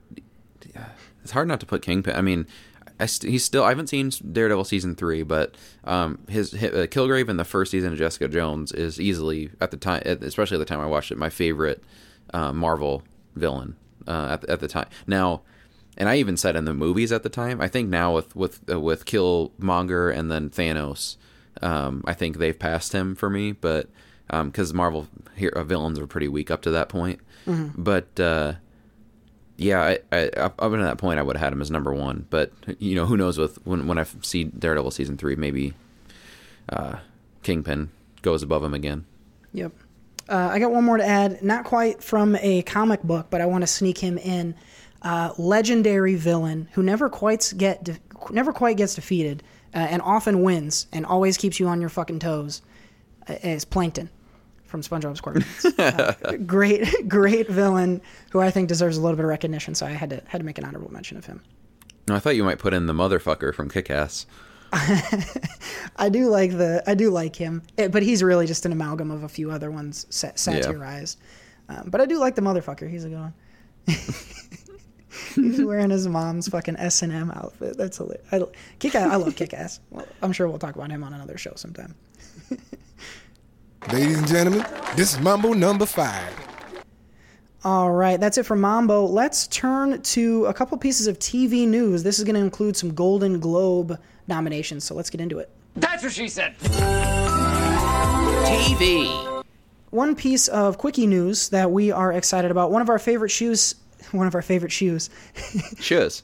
One of our favorite shows, uh, for the two of us at least, is getting a renewal for an early next season. Fork, yeah, it is. Um, Good Place gets season four, so very, very excited about that. Uh, I'm glad they'll be returning. Um, for those who watch The Good Place and aren't ca- caught up, make sure you get caught up to see this last week's episode, where it was all pretty much all an all Janet episode, which is pretty awesome. Um, she played she played all of the all of the characters of the show. She, she played Kristen Bell's character and and all like all of the character the main character of the show. So um, she she was representing all of them, like acting like all of them, which was really awesome. It was brilliant seeing, seeing her do that. So very funny, um, very difficult, I'm sure, as, as an actor because she she pulled it off pretty freaking well for all of them. So uh, I would definitely recommend checking that episode out. I've heard overwhelm like on Twitter, and I wasn't even looking for it. Overwhelming like positive reaction to that episode. So uh, I, I usually wait until it drops on Netflix, but I, I might try to get caught up to the Good Place specifically to see that episode. And D'Arcy Carden is so great, so it's nice Oh, to she's get awesome. nice to see her get kind of a showcase. So yeah, that's that's a good one. So Good Place right in the middle of season three, and we already know we'll get a season four. So that's exciting stuff. That that show's really gotten a following now. I think it was a little under the radar in its first season, but it's really taken off. Oh yeah. All right, so that's the only piece of news this week. But let's get into we had the Golden Globes nominations come out this week, and uh, we'll talk about the movie parts later on in the show. But for now, let's talk about a little bit of what we saw in the TV nominations. I think there's some interesting stuff here, Seth, that I want to get your take on because honestly, I have not seen most of this stuff. Um, but you, I think, have seen most of it. So we have. Let me find here. Let's start here with the best best drama series, and and we've got uh, The Americans, Bodyguard, Homecoming, Killing Eve, and Pose. And I'm v- super unfamiliar with all of these. I know you recently have watched Homecoming. Um, any any reaction to the the five nominees for for best drama here? Yeah, the only one I watched was Homecoming. I'm not surprised by the Americans because that just ended. That could potentially win because it's, uh, you know, your your, your lifetime achievement type thing, and it never won. Um, I have never seen Bodyguard, but I've heard good things. Apparently, it's a British show. Killing Eve, I don't really know, but that is the host, or one of the hosts of the Oscars, Sandra Oh, is is the uh, one the main star of that. And then Pose is a show that's not even out yet, which is kind of Golden Globes doing their stupid thing that they do, where they just fucking nominate sh- shows and movies that aren't out. Um, but it's the by by the same guy who does does uh, the he did like the Versace show on FX. Ah, It's okay. like R- Ryan something I think. Um, but about it's about fashion and stuff like that. The drama about fashion. So, um, I don't know. I've only seen Home- Homecoming, and I've heard and people are really rallying behind that, so I could see that winning. Yeah, that would be that would be a big one. Um, any snubs you think for for best drama? I'm I'm not seeing shows that we have gotten used to seeing in the past. Yeah, this is us is one that I would say probably kind of a snub. I some people were saying like maybe Handmaid's Tale, but not really. That show's kind of been the second season wasn't as, wasn't as good. I enjoyed it, but it wasn't as good um, in terms of uh, what people what people reviewed it as and that type of thing. So, um, this is us is probably the only one I can think of right now.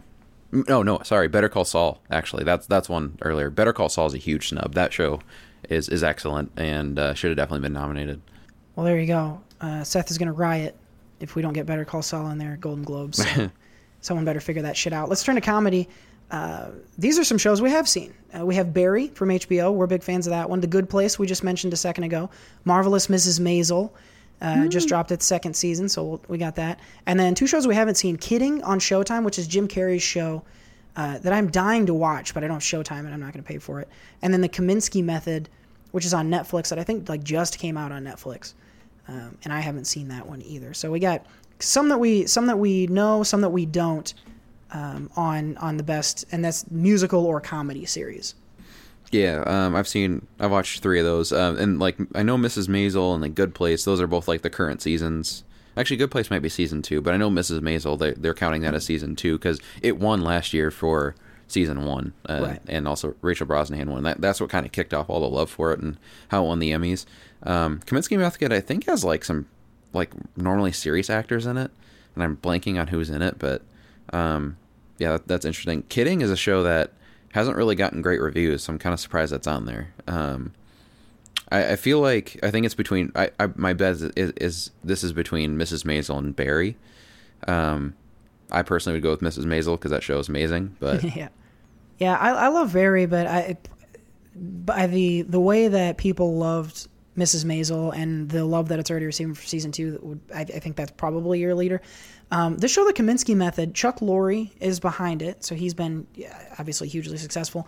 Um, Michael Douglas and Alan Arkin are in this. Yeah, one. there we And go. It sounds, I guess it sounds like a, it's a little bit darker, of course, kind of a performance, you know, acting show about acting in Hollywood and stuff like that. So um, that might be one that I. It's look. It looks like it's only thirty minutes, so maybe that's going on There Cody's. Netflix list. So uh, maybe I'll get to check that one out before the before uh, before the Globes. Uh, let's turn to the actors and actresses um, in the actress for a drama series. Of course, you have Elisabeth Moss in *Handmaid's Tale* season two. Uh, Julia Roberts, you talked about uh, in Homecoming. Keri Russell in the Americans final season. Sandra O oh is nominated for this one as well, so it could be an exciting night for her. And then uh, Catriona Balfe. you started laughing before I even tried, you dick. you knew I was going to fumble through that one. Catriona Yeah, Balfe I love I love how you got like you got like real uh you got like just like almost real nervous you were saying it. Like you got you just got real sheepish. You're just like and uh mm, uh Kate Kate Catriona Balfa Do you know how to say that? no. Right, well, that's why I'm not We'll uh, we'll come back to Julia Roberts uh, later on in the show, but uh, as far as Elisabeth Moss, I know you said *Handmaid's Tale* was down in season two, but do you think she deserves a nomination for her part? Um, she was really good, um, and I wouldn't be mad at her winning it. But I feel like this is going to be between again Julia Roberts and probably Keri Russell. Uh, Keri Russell didn't win because Matthew Rhys won the Emmy. She didn't. A lot of people are kind of mad she didn't win, um, and I, I, I feel like um, she's another uh, example of like a lifetime achievement. If Americans doesn't win, I could see her winning uh, for her kind of like lifetime achievement there. Kay Russell, one of my favorite uh, members of the Mission Impossible franchise. Of course, she appears in Mission Impossible 3. Great role. Short role, but a good one. Um, best actress in the uh, musical and comedy, we have Alison Brie in Glow, which I know you spoke very highly of earlier this summer. Uh, Candice Bergen for Murphy Brown, which super seems like a lifetime achievement because that show got canceled. Yep. Deborah Messing in the the re- rebooted Will and Grace, Kristen Bell in The Good Place. I'm very excited to see, and of course Rachel Brosnahan, who I imagine is your favorite for Marvelous Mrs. Maisel. Yeah, I feel I feel like that's going to be this is going to be between her and Alison Brie with Glow. Uh, Alison Brie carries that show. Um, she she's she doesn't. I mean, the supporting cast is good, but she is she's amazing in that show. And she probably eh, no, I, would- I would still say Rachel, Rachel Brosnahan has a better performance. Um, she Ra- Rachel Brosnahan is like the life of that show. Anytime she's on screen, the show just is it lights up. It's awesome. Um, she's so good in that show.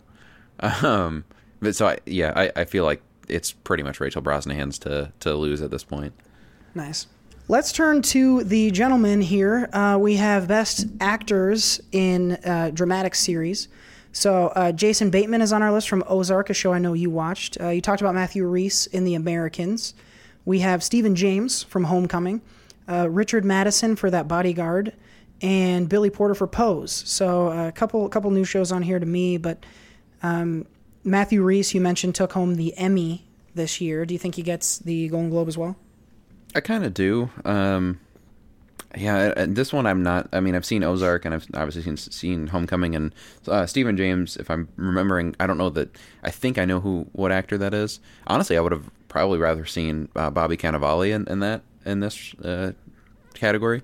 Um, I liked him a lot more. Uh, he was he was really he carried the show pretty well um, for when, what he had to do. But um, if, if I'm remembering correctly, who that is, he does a good job. But my personal choice would be Jason Bateman for Ozark because that show, other than his directing, hasn't got really that much love, and I really enjoy that show. But um, yeah, my guess would be Matthew Rhys right now. Good stuff there. Yeah, he spoke very highly of Bateman, so that would be an exciting one for him. Uh, let's take a look at the comedy side. This is a stacked fucking category. We have Bill Hader for Barry. He won an Emmy. We have Donald Glover for Atlanta, who's won an Emmy in the past. Uh, Jim Carrey for Kidding, which uh, no surprise here for that nomination. Michael Douglas makes an appearance for the Kominsky men- method that we talked about a second ago. And Sacha Baron Cohen for his Who is America, which is that super satirical like docu series about politics and shit that's going on. Um, this is, I mean, super competitive. I don't know if there's a favorite or two that you think uh, stand out here.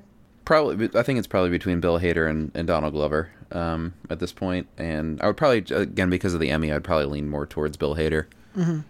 He does do a really good job. I think, I think we said this exactly, this exact thing a few months back, but Bill Hader has the advantage of he's doing dramatic acting in a comedy show.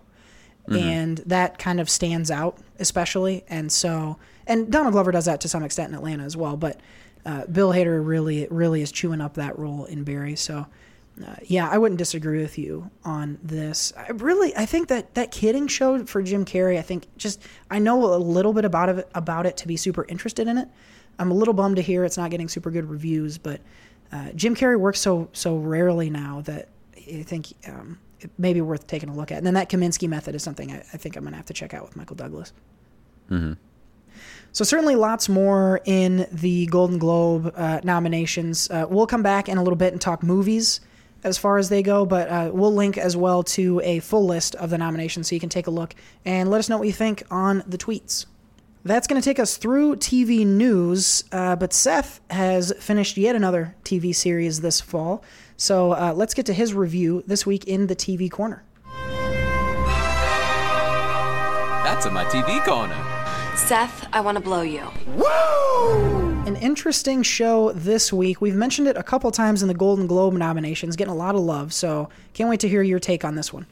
Yes, Homecoming, uh, the Amazon Prime Video uh, streaming uh, full season, season one. Um, it's a ten episode, half hour drama, which you don't see a lot of, so that's pretty neat.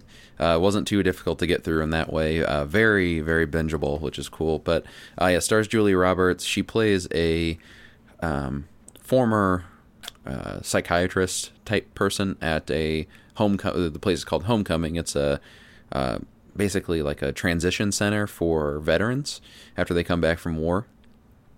And they, it's not like it's not officially with the the government. It's kind of like its own entity, run by a, a corporate, run by a corporate, uh, you know, uh, company or a big big uh, corporate entity essentially. And they uh, they do there's clearly some weird like tests going on on these people and and they're not completely straight with with their with their clients and so the the show is framed in a way that um, you see the past with Julie Roberts being the the the psychiatrist and then the current where she is doesn't remember anything that's happened and she's a waitress.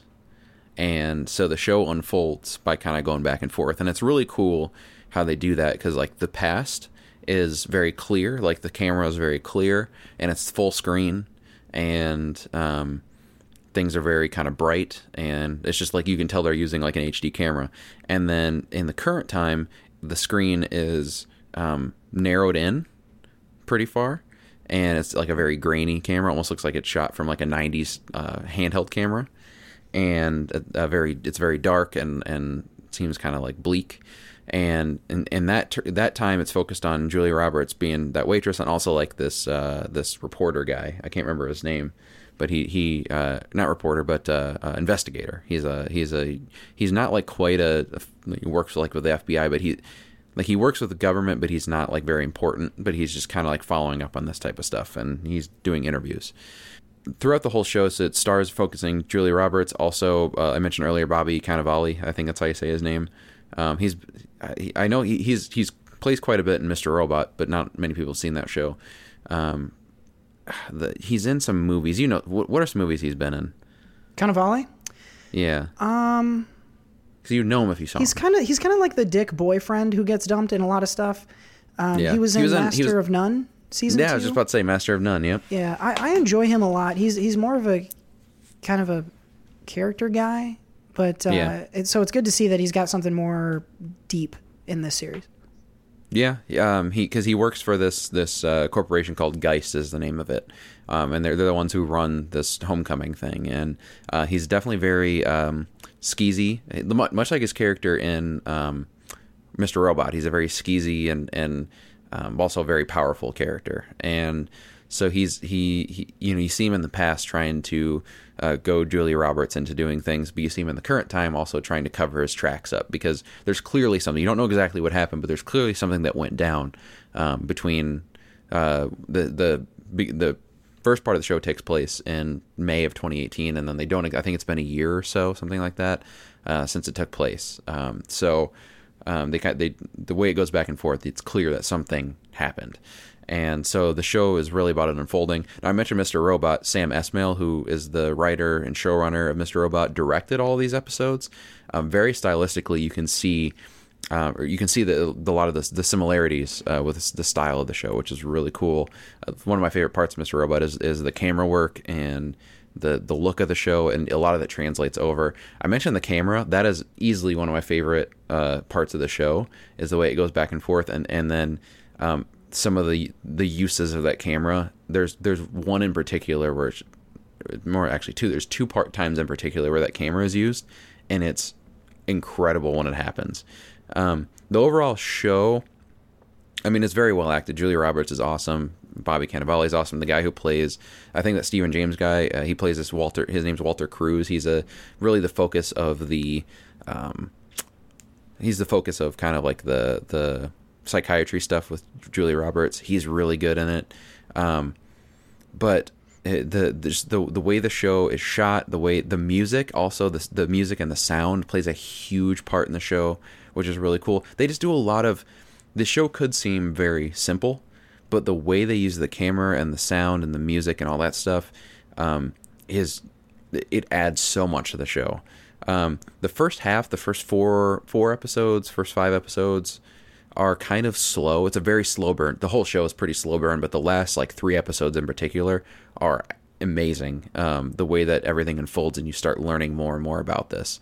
Um, so yeah, if, if you're you'd have to be into the slow burn stuff in order to really uh, really appreciate the show. So it's very bingeable because I leave you with stuff every episode, but it's also you know slow throughout. So it's you have one of those you kind of have to pay attention to.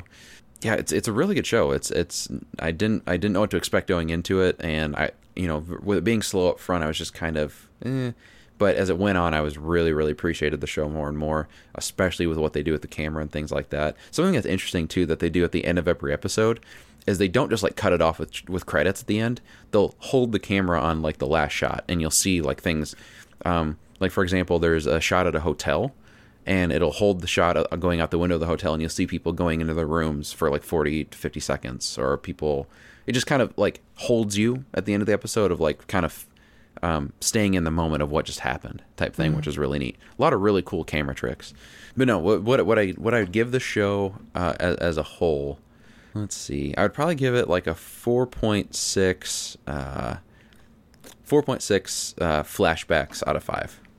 Very good. That's a high rating. So it's uh, it seems like the the nominations we just discussed you think are well deserved. Yeah, for sure. Um, it re- it's reviewed very well. It's like 99% on Rotten Tomatoes, so I wasn't surprised there that it, that it was good. Um, and what what really, I mean, the thing I walk away with are some of those some of the shots in the show are just amazing. Um, I mean, the performances and the story are very very good, and the way, especially the last three or four episodes, the way it unfolds there, and that that's really where it hooks you in.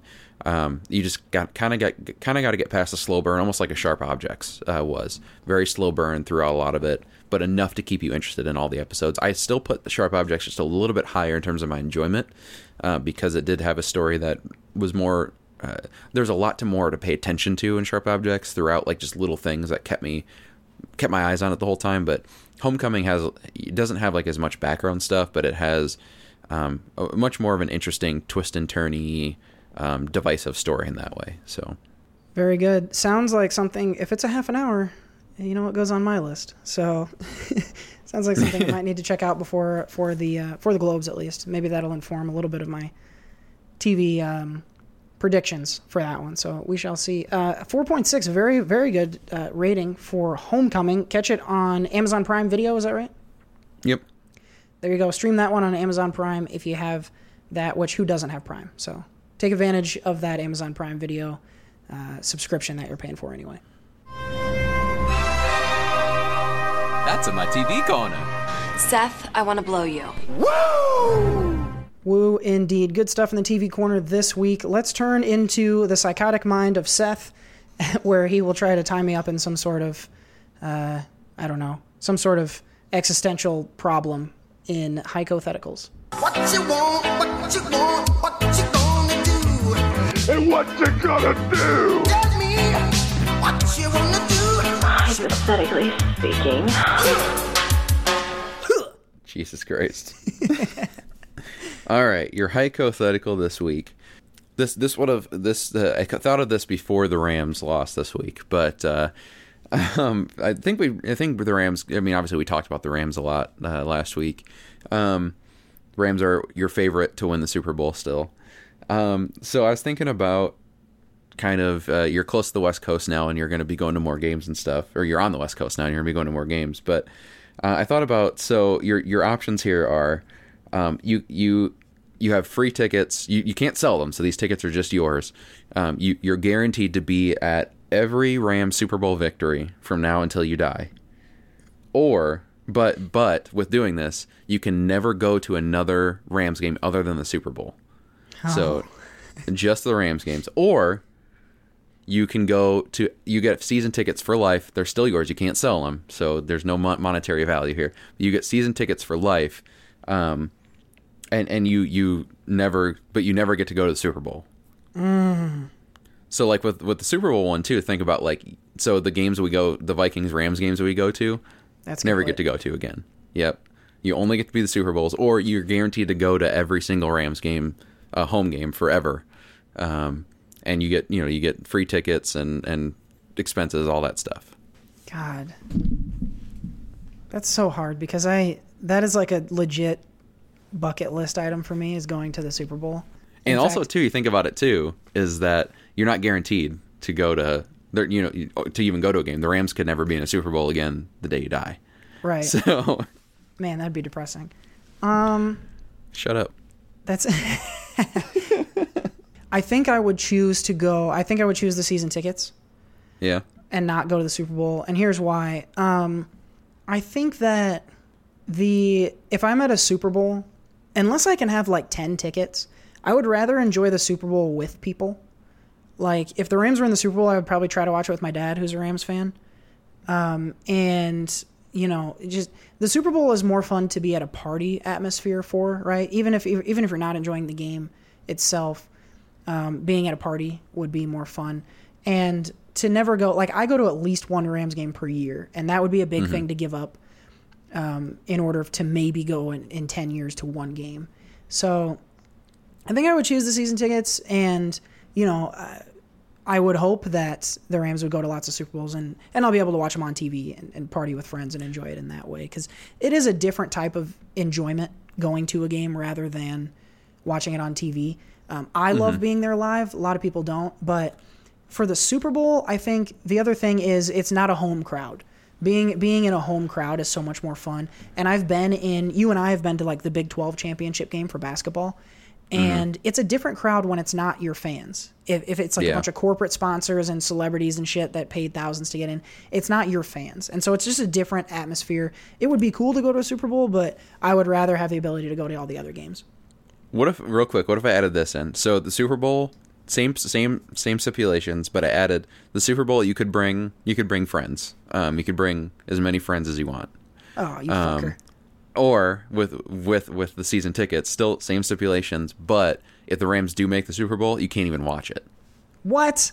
Okay, fine. If you're if I can't watch the Super Bowl, then yeah, then then give me the Super Bowl tickets. I'll take all my buddies, and we'd do that.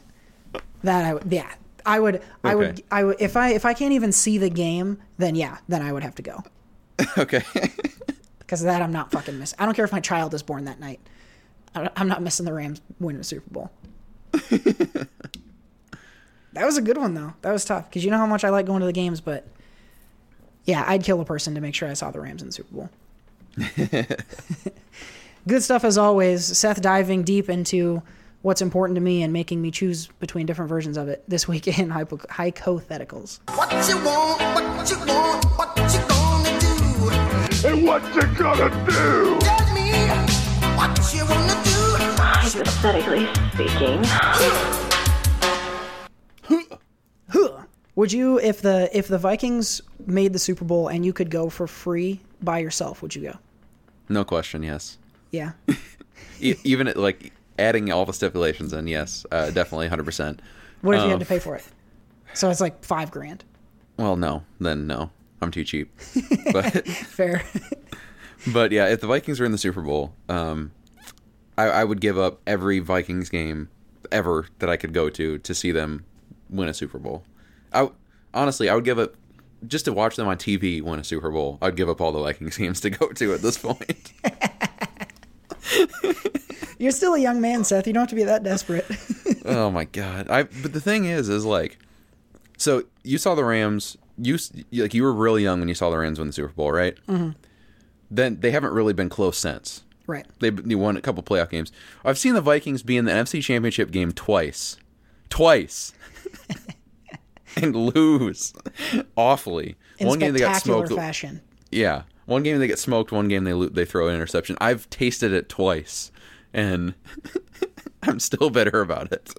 So oh, uh, I'm really not bit. I'm really not bitter about last year. I like that was just an embarrassment, but that still, I'm still bitter. Almost ten years later, about the 09 uh, NFC Championship game. Rough life for a Vikings fan. Seth would give up his left arm in order to see the Vikings win a Super Bowl this week in hypotheticals. What you want, what you want. Oh my gosh. Jesus. Let's move move the show along. We got to talk a little bit of movie news and we'll cover some nominations as well. Quiet on the set. Can we please have quiet on the set? Movies. All right, movies this week. We're going to talk Golden Globe nominations. Uh, we've got a big trailer to talk about and a couple of uh, reviews, some quickie reviews from some stuff that Seth saw over the weekend. Let's start with the Golden Globes. We're going to bounce kind of quickly through what was nominated. Um, let me make sure that I have. Yep. So let's start here. Uh, we've got Best Drama Movie. Very excited about some of these nominations. We have A Star is Born, kind of one of the Oscar favorites. Black Panther gets a nomination. So does Black Klansman. Bohemian Rhapsody goes in as a drama. And then we have If Beale Street Could Talk. That's the upcoming uh, Barry Jenkins movie, yet to be released to the public. I'm, sh- I'm sure there's some screeners out. Um, so we have three out of these five nominations are black led films. So very exciting stuff there. And then uh, Star is Born, obviously, we've talked at length about that. Bohemian Rhapsody is a little bit of a surprise to me, making, especially in the drama department. Is that, do you, are you equally surprised or do you think it, it belongs in this one? Yeah, it should probably be a musical or comedy, but um, no, I remember it's. Remember they came out and said that they were going to go for that for that for that option. So that was an intentional thing. Yeah, out of those, I would probably still go with with the Star is Born. That just kind of has all the hype around it right now, and that's kind of an, a Hollywood movie. So that's probably what I'd be leaning towards. Yeah, I, I think I would be in agreement with you. That's what I would expect to win. Um, cool to see Black Panther. I, I think this award season is going to be really interesting with Black Panther. I've I've said before, I don't love it as an as an awards movie. Uh, I think it's it seems a little tokeny to have it as a part of those conversations because it's a good movie, but it's not it's not a best picture. But anyway, uh, we've talked about that in the past. I say watch out for this if Beale Street could talk. I've seen trailers for this. Uh, you have Barry. It's Barry Jenkins. Um, it is based on a James Baldwin novel, legendary author. Uh, this one could sneak up on people and could, I think, enter late into that Oscar conversation, um, and maybe maybe get some hype behind it. So, from my understanding, that premiered at Toronto, uh, TIFF, Toronto National International Film Festival, and was good but not great. Uh, Critics were just kind of more not meh, but just between meh and good on Sure. it. So, um, it doesn't have a lot of uh, uh, acting firepower in it. Um, there's really not anyone completely like Regina Regina Hall. King. I think Or is it King? Hall, because Hall. I think Regina Hall is. Isn't that like a scary movie girl? Uh, Yeah, you're right. Regina Trip. King. Regina Think- King. yeah, she's she's the lead in that one, so that she's kind of known. And then there's a guy from The Walking, Fear the Walking Dead in it. but other than that, there like it's not. I don't know. It's I mean it's got Barry Jenkins' name behind it, but I, I from what I understand, that's not really a, a big contender this year. Let's turn to the comedy or musical. Uh, this, I think, is a great category. We have Crazy Rich Asians, which made huge waves. The Favorite, which is one of my most anticipated uh, going forward for the rest of the year here. Green Book, I saw this over the weekend and loved it. Uh, Mary Poppins Returns, Seth's most anticipated musical of ever. And uh, Vice, which is the Dick Cheney biopic with Christian Bale. I love this category. I think it's stacked. Um, Green Book for me is was a home run, one of my favorites of this year. You did not undersell it when you reviewed it a few weeks ago. I've been very much looking forward to this Vice as well. I love the Adam McKay is the director of this. He did The Big Short, which is a great one a handful of years ago. Seems like it's in a similar kind of vein. Um, But and then we have the favorite, which I know you're looking forward to as well. Um, this one seems kind of a toss up to me. Maybe Green Book is that your favorite here? From my understanding and, and from what I've seen, uh, Green Book is my favorite out of those. And cause Green Book's kind of cleaning up with a lot of awards. Um, there, there's been a lot of like various cities like New York, LA have a lot of um, uh, awards uh, going on right now and have already completed. Uh, a lot of critics awards, and Green Book has done very well with those. And uh, done very well with Viggo Mortensen as well. So I feel like that's I mean that I honest not only Golden Globes. I think it's going to win Golden Globes for sure. Uh, if it does, I feel like it's gonna it's gonna be between that and A Star Is Born, kind of uh, toward for Oscars. And uh, I, I honestly I know it's it's a happier movie, but I, I wouldn't be surprised if if uh, Green Book takes it come what February twenty eighth or whenever the Oscars air. Man, that would be. I, I want nothing more than for a happy movie to win an Oscar. last last time one did it was a La La Land, and they took it away. yeah. so uh, I love Green Book. At we'll talk more about it as as award season goes on. All right, so let's look at the actresses uh, in the drama portion. Glenn Close, you saw her in The Wife. Lady Gaga Mm-hmm. gets a nomination for her part in A Star Is Born. Uh, you also saw Melissa McCarthy in Can You Ever Forgive Me? You predicted a nomination for her a ways back, uh, so that one Mhm. that one lands. We have Rosamund Pike, who you also just saw in A Mhm. Private War. Did you just say mm? Yeah, because uh, that, that was more of like because she's uh, that, she's not very attractive in that movie, but that was more of like I appreciate her performance She was. in that. Oh, sure it was. It sounded like you just took a bite out of a donut. Oh, that's nasty. You pervert. Fifth nominee is Nicole Kidman for Destroyer, which is getting ready to come out. Uh, Mhm. You're you're well versed in this category, um, and these are all ones who you at one time or another said should be nominated. I think so. Good call on your part. Um, are there are there one or two of these that you think have the have the the inside lane? Uh, I think it's probably between uh, Lady Gaga and Glenn Close. I think that's what it'll come down to. I haven't seen Destroyer yet, but I haven't ha- heard a ton of buzz for that one. Being, I mean, I heard she's good in it, but um, Nicole, Nicole Kidman, I mean, but I haven't, I, I, haven't heard of much much buzz. I know, uh, like Lady Gaga won uh, one of those awards, I think in New York. Glenn Close won one in a different city. Um, I think I- personally would put Glenn Close slightly above Lady Gaga, just because one lifetime achievement. She's never won it. Um, she's never really won an Oscar um, at all. She's never won an Oscar before. And Lady Gaga is just kind of getting in, and she's kind of playing a version of herself. Whereas Glenn Close is uh, that's a complete performance. So Mhm. I would kind of lean towards Glenn Close. Sure. Stacked category. Uh, another interesting one here in the musical or comedy for the ladies. Uh, Constance Wu for Crazy Rich Asians. I gotta see that one. I I, I missed Yeah. it in the theater. Gotta watch that one. Uh, Charlize Theron gets a nomination for Tully, which came out like January second, which seems like a million years ago. I love that movie. Uh, you enjoyed that one a lot. She goes up against Elsie Fisher. You loved Eighth Grade, um, and, and spoke highly of her performance, especially as a youngin.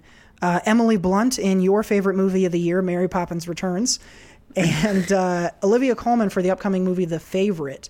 So some of the stuff we haven't seen, other than uh, you've seen Charlize Theron and Elsie Fisher. Uh, but this one definitely, to me, looks like kind of a toss-up. I don't know that there are any here that stand out. Yeah, I don't know. I haven't seen all of them. Um, Elsie Fisher made me really happy to see her nominated. Eighth Grade is another one getting a ton of attention with a lot of these, um, you know, these these uh, critics awards that are coming out. Um, Bo Burnham's won a bunch of directing. That's won a bunch of like independent film ones, and a lot of people are kind of talking about how Eighth Grade might sneak into the won't win anything, but might sneak into like uh, Oscars as a Best Picture nomination in that like seven, eight, or nine type spot. So that'd be that that'd be awesome. I would be so happy. It's still uh, in my top five favorites for the year. So. Uh, Whew, I would love to see Elsie Fisher win. I doubt. I doubt it. Um, I could kind of see. I mean, I haven't seen Mary Poppins yet, but I wouldn't be surprised if she wins it, just because it's it, it's uh, the Golden Globes are just more about kind of the name. And Mhm. Emily Blunt has the name. It has you know it's Mary Poppins. It's a return from an old movie and all that stuff. Golden Globes are, are a lot more about um, Hollywood than it is kind of like your your uh, with Oscars like pretentious actual acting type stuff like you Mhm. mentioned. So I could see I could see Emily Blunt winning that one. Man, she is very talented, and uh, she can also she can also get it. Let's look at. Let's go to the lead actors here. Uh, no surprise to see Bradley Cooper for A Star Is Born. Uh, John Maybe Da-. Oh, there he is. He is in the room with Seth, singing into his microphone. Hello, I'm Bradley Cooper. uh, John David Washington is nominated for Black Klansman. I loved him in that. I thought he was great. Um, we have Rami Malek, of course. Uh, we've been hearing buzz for a full calendar year about him getting getting nominated for Bohemian Rhapsody. So that seems to be coming to fruition. You saw Boy Erased. Lucas Hedges is nominated for that. And Willem Dafoe for At Eternity's Gate, a movie I've never even heard of, but you're going to talk more about in a little bit. So uh, I gotta, I gotta feel, I gotta think that Bradley Cooper might be our lead dog here. Um, probably, and with this, um, when it comes to the Globes, yeah, more than likely. Um, yeah, I mean, Willem Dafoe was really good. I'll, I mean, I'll talk about that. I liked him. I don't think he'll win though, just because it's very un, unknown movie, and Stars Born has so much attention to it. Um, I, I, I probably, probably Bradley Cooper. Yeah. I'd love to see John David Washington. He's fucking great, and I like Black Klansman. Mhm. I think Black Klansman's going to get a lot of nominations, but not any wins throughout the award Yeah. season. So, be interesting to keep an eye on that. Uh, finally, let's look at the lead actors for musical or comedy. Uh, interesting kind of group here. Uh, you mentioned before Viggo Mortensen for Green Book getting a lot of love. I, I, thought he was so great in that movie. Excellently Yeah. well done. Uh, you saw The Old Man and the Gun. Robert Redford is nominated. Bang bang. Um, in your favorite movie of the last 10 years, Mary Poppins Returns, uh, Jesus Christ. Lin Manuel Miranda is nominated. Uh, kind of his big first film role, at least, uh, kind of still riding the success of Hamilton. John C. Reilly is nominated not for Watts, Holmes and Watson, but for Stan and Ollie, which is a much smaller movie that's coming out that has I've seen getting a little bit more love, kind of still under the radar. And my favorite so far, and I've barely seen any of this though, is Christian Bale for Vice because I think Mhm. just from the trailers, he he is. You know, we had Gary Oldman win last year by becoming Winston Churchill. Uh, Christian Bale fucking is Dick Cheney in this, and this movie Yeah. looks like a ton of fun. I think a bunch of people are going to see it. There's the body transformation thing going on. Um, so I know you've spoken highly of Viggo Mortensen. I know you liked Robert Redford's performance as well, but do you disagree that that Bale might be our front runner here? I, I still would put Viggo Mortensen ahead at this point, just because of he's won so he's won a few awards from these critics associations. Um, I know he kind of let some stuff slip recently with some uh, things he shouldn't have said, um, but I would still actually I, I'd put him. I just haven't seen Vice yet, and it ha- it's not in wide release yet. Where I, I would still put uh, Viggo Mortensen up front. uh, pretty good stuff in the on the movie side of the Golden Globes. There are lots, of course, lots of awards that we did not cover, um, but we'll be coming back to the awards uh, when it gets closer to Golden Globes. Maybe we'll make some picks, uh, maybe some betting. It is getting close to that time of year for uh, for Not for the Globes. We'll bet for the Oscars. Okay, we'll bet for the Oscars. Um, but for now, let's move on past the Golden Globes. And uh, Seth, uh, a little movie that a couple people are excited for dropped a trailer over the weekend, huh? Oh yeah. Um, I almost did the music, but it wasn't in the trailer. So, um, but uh, yeah, so Avengers Endgame is what ended up uh, coming out as the name, which is, one I actually had, had heard uh, a while back, and one I thought more thought more than likely it would be. But uh, yeah, it was I, it was funny. It was uh, Friday morning, and it was about I think it released at seven, and I was uh, was getting ready for my day and taking my mor- morning constitution, and uh, Activia. and I was scrolling through Facebook, and I saw I saw like what looked like a, and I even scrolled past it. I but I scrolled what I saw like the it starts with the broken uh, Tony Stark helmet, Iron Man helmet, and uh, I you know I didn't think of anything anything of it because I was like oh they're probably not going to release this trailer anytime soon. And so uh, then I scrolled right back up and it said event. It was from the official Avengers page, and then I was like, "No way!" and uh, the whole time I was like, "Oh my god!" freaking out. It was awesome. Luckily, I was home alone at that time. But uh, uh, yeah, so it's the the I, I love for this trailer. I went. Uh, Jared and I were talking about it quite a bit, but um, there's many things I loved about this trailer. One is that it, c- it carries over the tone 100%. Well, until the end. Um, but it carries the tone over from uh, the end of Avengers. Just very dark, slow, sad, um, bleak tone where you know you can tell nothing nothing good is going on right now and there's not much hope which uh, goes into the music. They don't do the avengers you know the dun, dun, dun, because in the trailers and in the movies when that music is playing there's hope. There's Mhm. you know there there's people they're they're getting ready to fight or they're you know whatever. Um there's no hope, so they don't play that music. Uh, there's also no. Speaking of fighting, there is no action. There's no fighting in this trailer. You don't see anyone trying to rise up against anything. There's no hitting really. Um, that there isn't any at all. Um, so it's just it's they do an awesome job of carrying over everything 100. percent um, there's really not any major uh, spoilers or anything. There's not a ton of footage, but there's really not any major spoilers. I mean, you see a couple characters. Um, no, it's just a really, really good trailer. One of my favorite trailers ever, probably.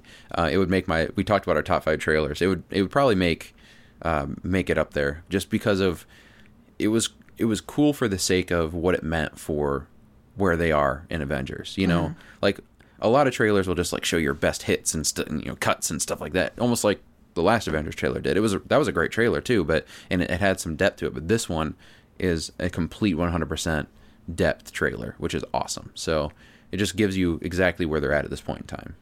Yeah, from what I've seen and heard, and I've, I've caught tiny clips of this. I haven't watched the entire thing and won't, but it's just like you said, it just reminds you, in case you forgot, Yeah. where we left things off. And I think that's kind of cool. And from what I have seen and heard, there's some really interesting stuff where they're going to pick back up. And I am I'm excited to, and I'm glad that, uh, you know, most, mo- of course, it's the most watched trailer ever now um, over the past few days with hundreds of millions of views. So, um, yeah, can't wait for this. And it sounds like it's a good trailer. I'm glad it's not very plot heavy. I'm sure we'll get a second trailer that's more plot heavy later on.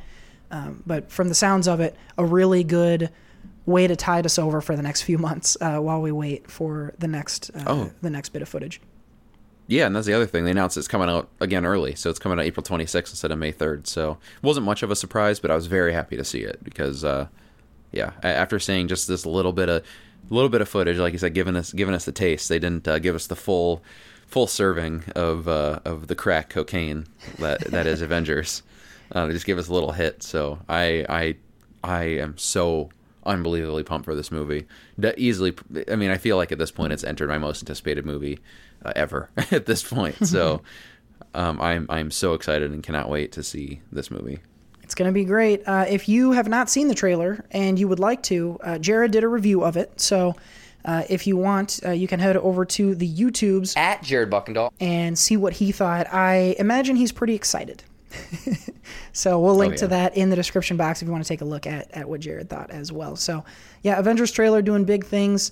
Uh, if you're like me, you're not watching it and you're going to wait to get the whole thing raw. But um, if you are, I'm willing to bet you're pretty revved up for this one.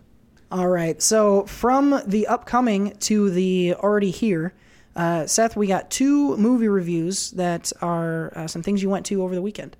Yeah, I'll- let's kind of go in order on what I saw. Uh, the first was uh, the Hugh Jackman led The Front Runner, uh, which is a story of Gary Hart from the late 80s. Uh, he was the front runner for the election, which was ultimately won by uh, George Bush Sr., who just passed away.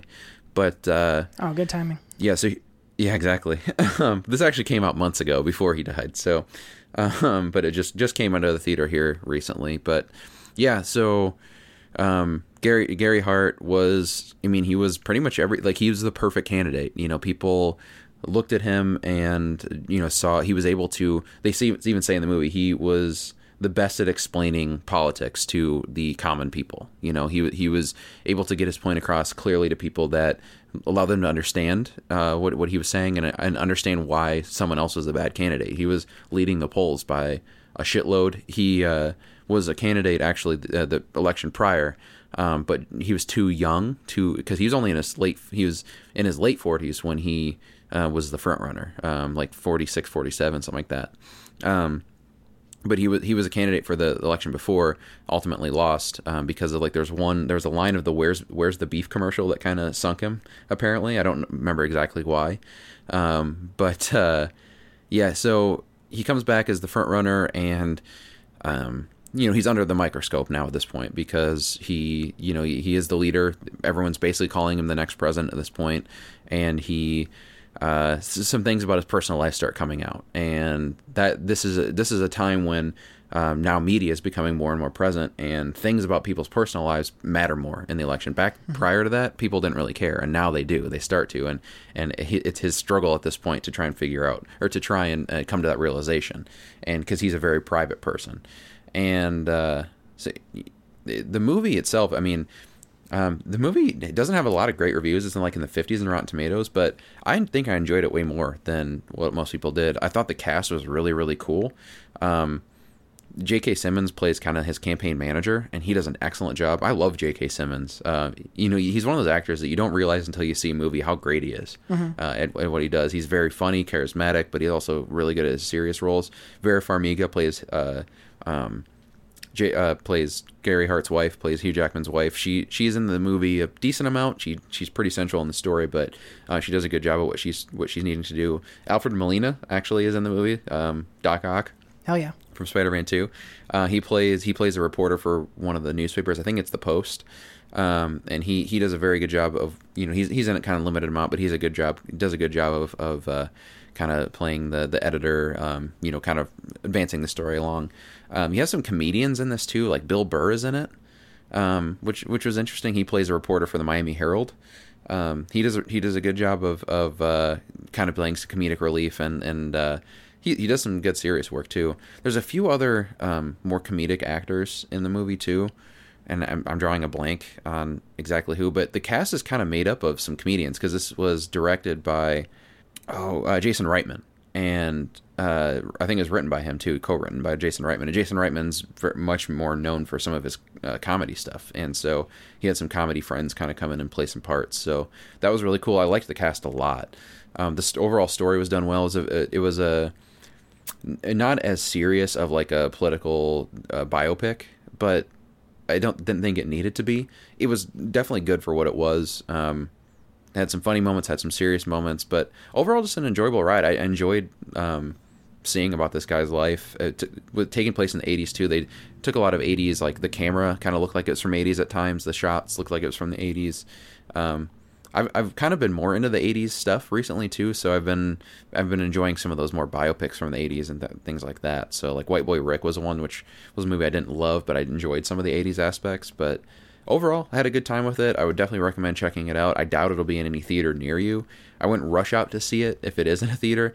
Um, but if not, I would check it out on Netflix or HBO or something because it, it is an enjoyable time. It's not groundbreaking by any means, but um, Hugh Jackman does a really good job and it's a fun movie.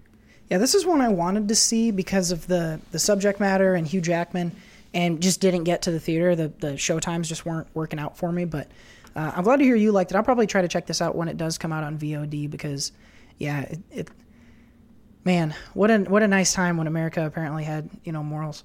Um, but uh, yeah, this is one that that's been on my list for a while. I was bummed I missed it, but I'm glad you got to it.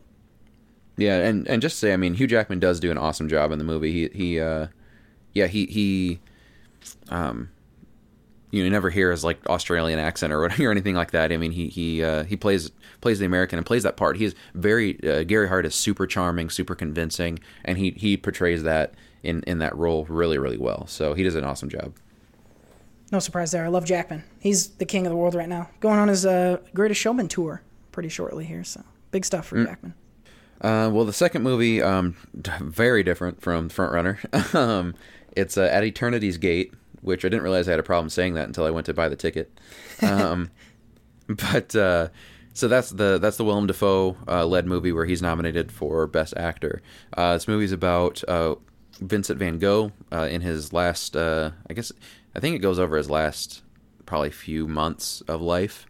Um, of course, everyone knows Van Gogh and, and his you know works of art and things like that. But this really is more of a character study of Van Gogh and his it just kind of his psyche because apparently, I, I mean, obviously he cut off his own ear, so everyone knows that he's obviously a crazy guy. But I didn't know to what extent. Um, this this dives into that and it does a really cool job. I think. I mean, obviously the performance of of Willem Dafoe was great. It nomin- it got him a nomination, and uh, he does an awesome job of what he's asked to do in the movie. Um, you know, it's it's it's one of those performances where he quickly goes from Willem Dafoe to Van Gogh really quick. So that that was that was pretty cool. There's uh, the, there's some interesting supporting characters. Uh, Rupert Friend from Homeland, he plays Van Gogh's brother. He does a good job. Oscar Isaacs also is in this. He plays another artist, um, and he he does a really good job as well. Uh, but this really, this movie really, I mean, there's not a time in this movie where where uh, Willem Dafoe isn't on the screen or is the main focus. Um, a lot of this movie is him there's a lot of internalizing. Um, there's like shot points. There's two or three points in the movie where the screen goes dark and he's saying like quotes and stuff like that, which is kind of cool. Um, the the movie is shot.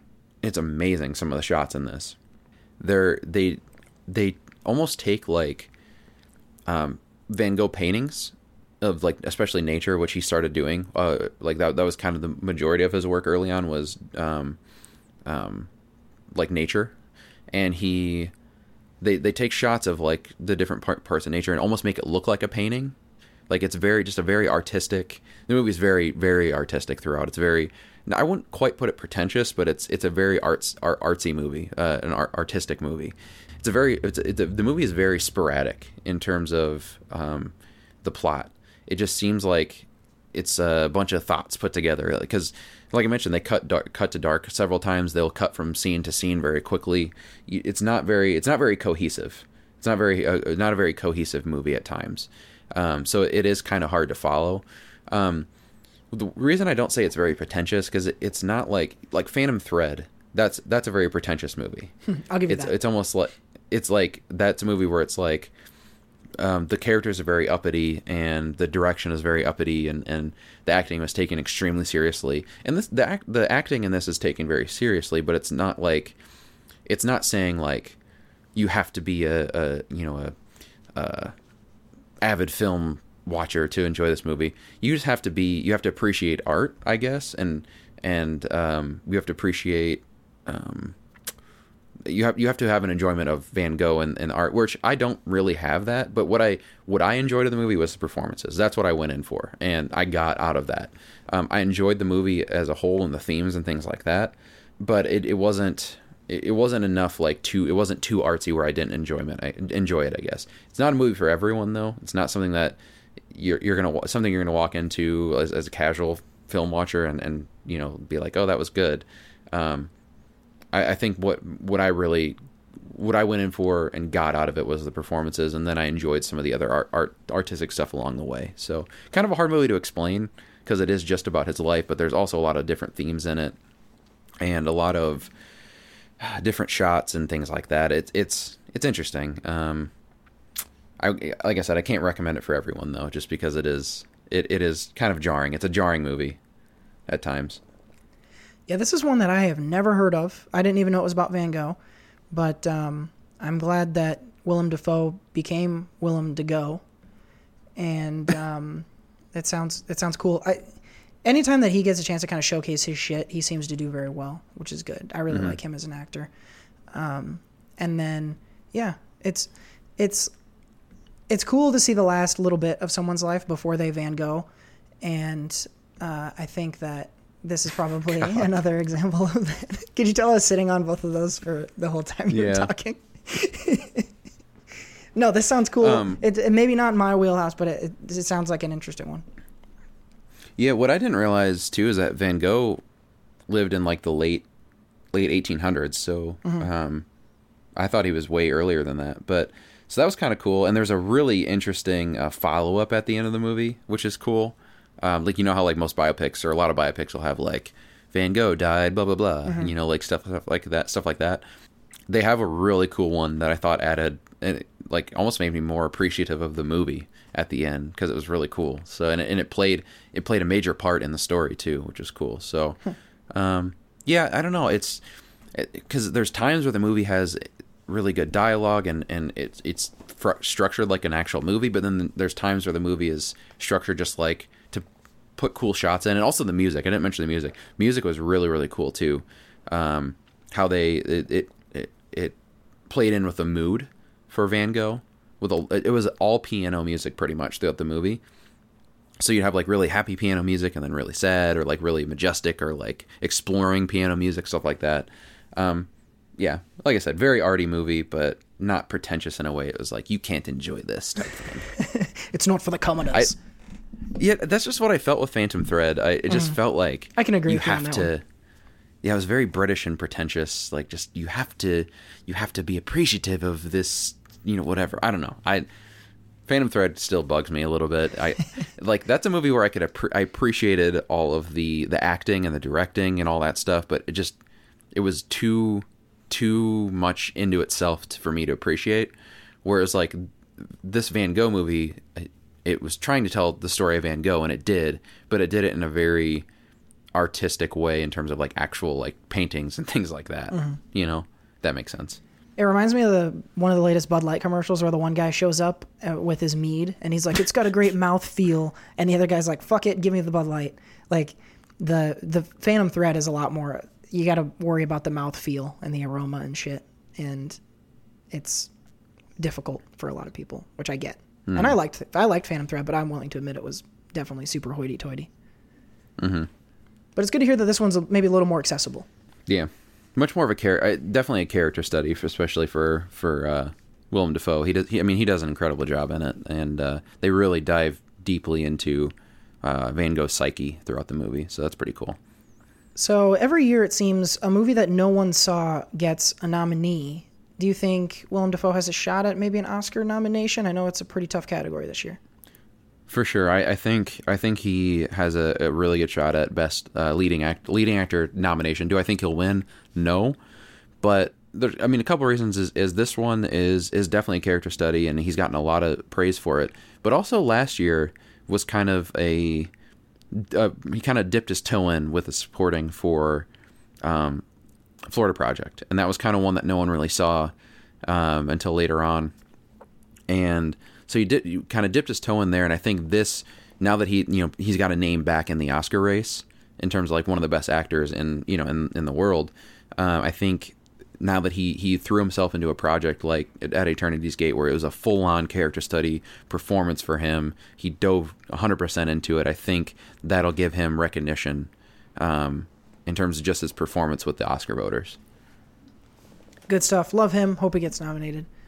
Uh, At Eternity's Gate is the movie about Vincent Van Gogh stars Willem Dafoe. Keep an eye out for it in your uh, awards season discussions, and gets a gets a good review from Seth, but uh, not for everybody. Not for everybody at all. So Yeah. This won't be a Best Picture nomination. I can already tell you that. But I think him himself, uh, Will- Willem Dafoe. I think he'll, I think he'll get a nom. Well, there you have it. A lot of stuff going on in movies this week. Shouts out to Seth for getting to all the movies that I don't see and reviewing them for all of you. Uh, that's going to bring us. That was my us. 64th movie this year. Oh my god, that's Six, impressive. 64th theatrically movie that's been released in 2018. So I've seen more from other years. Like I know a lot of like started off the year seeing a bunch of movies from 2017, Mhm. but in terms of movies re- that were released in 2018, um, that was my 64th. Good God. That's a lot of movies. Don't question Seth's dedication to the show, folks, or to his craft. That's a man who's committed. I like it. All right, we're almost to the end of the show, but before we go, we got to bring you one more thing. But I'm down to one more, one more thing. Uh, to heap further praise on you, Seth, I just want to mention uh, that to the listeners at home, when Seth recommends something to you, especially when he does it adamantly, fucking go watch that thing.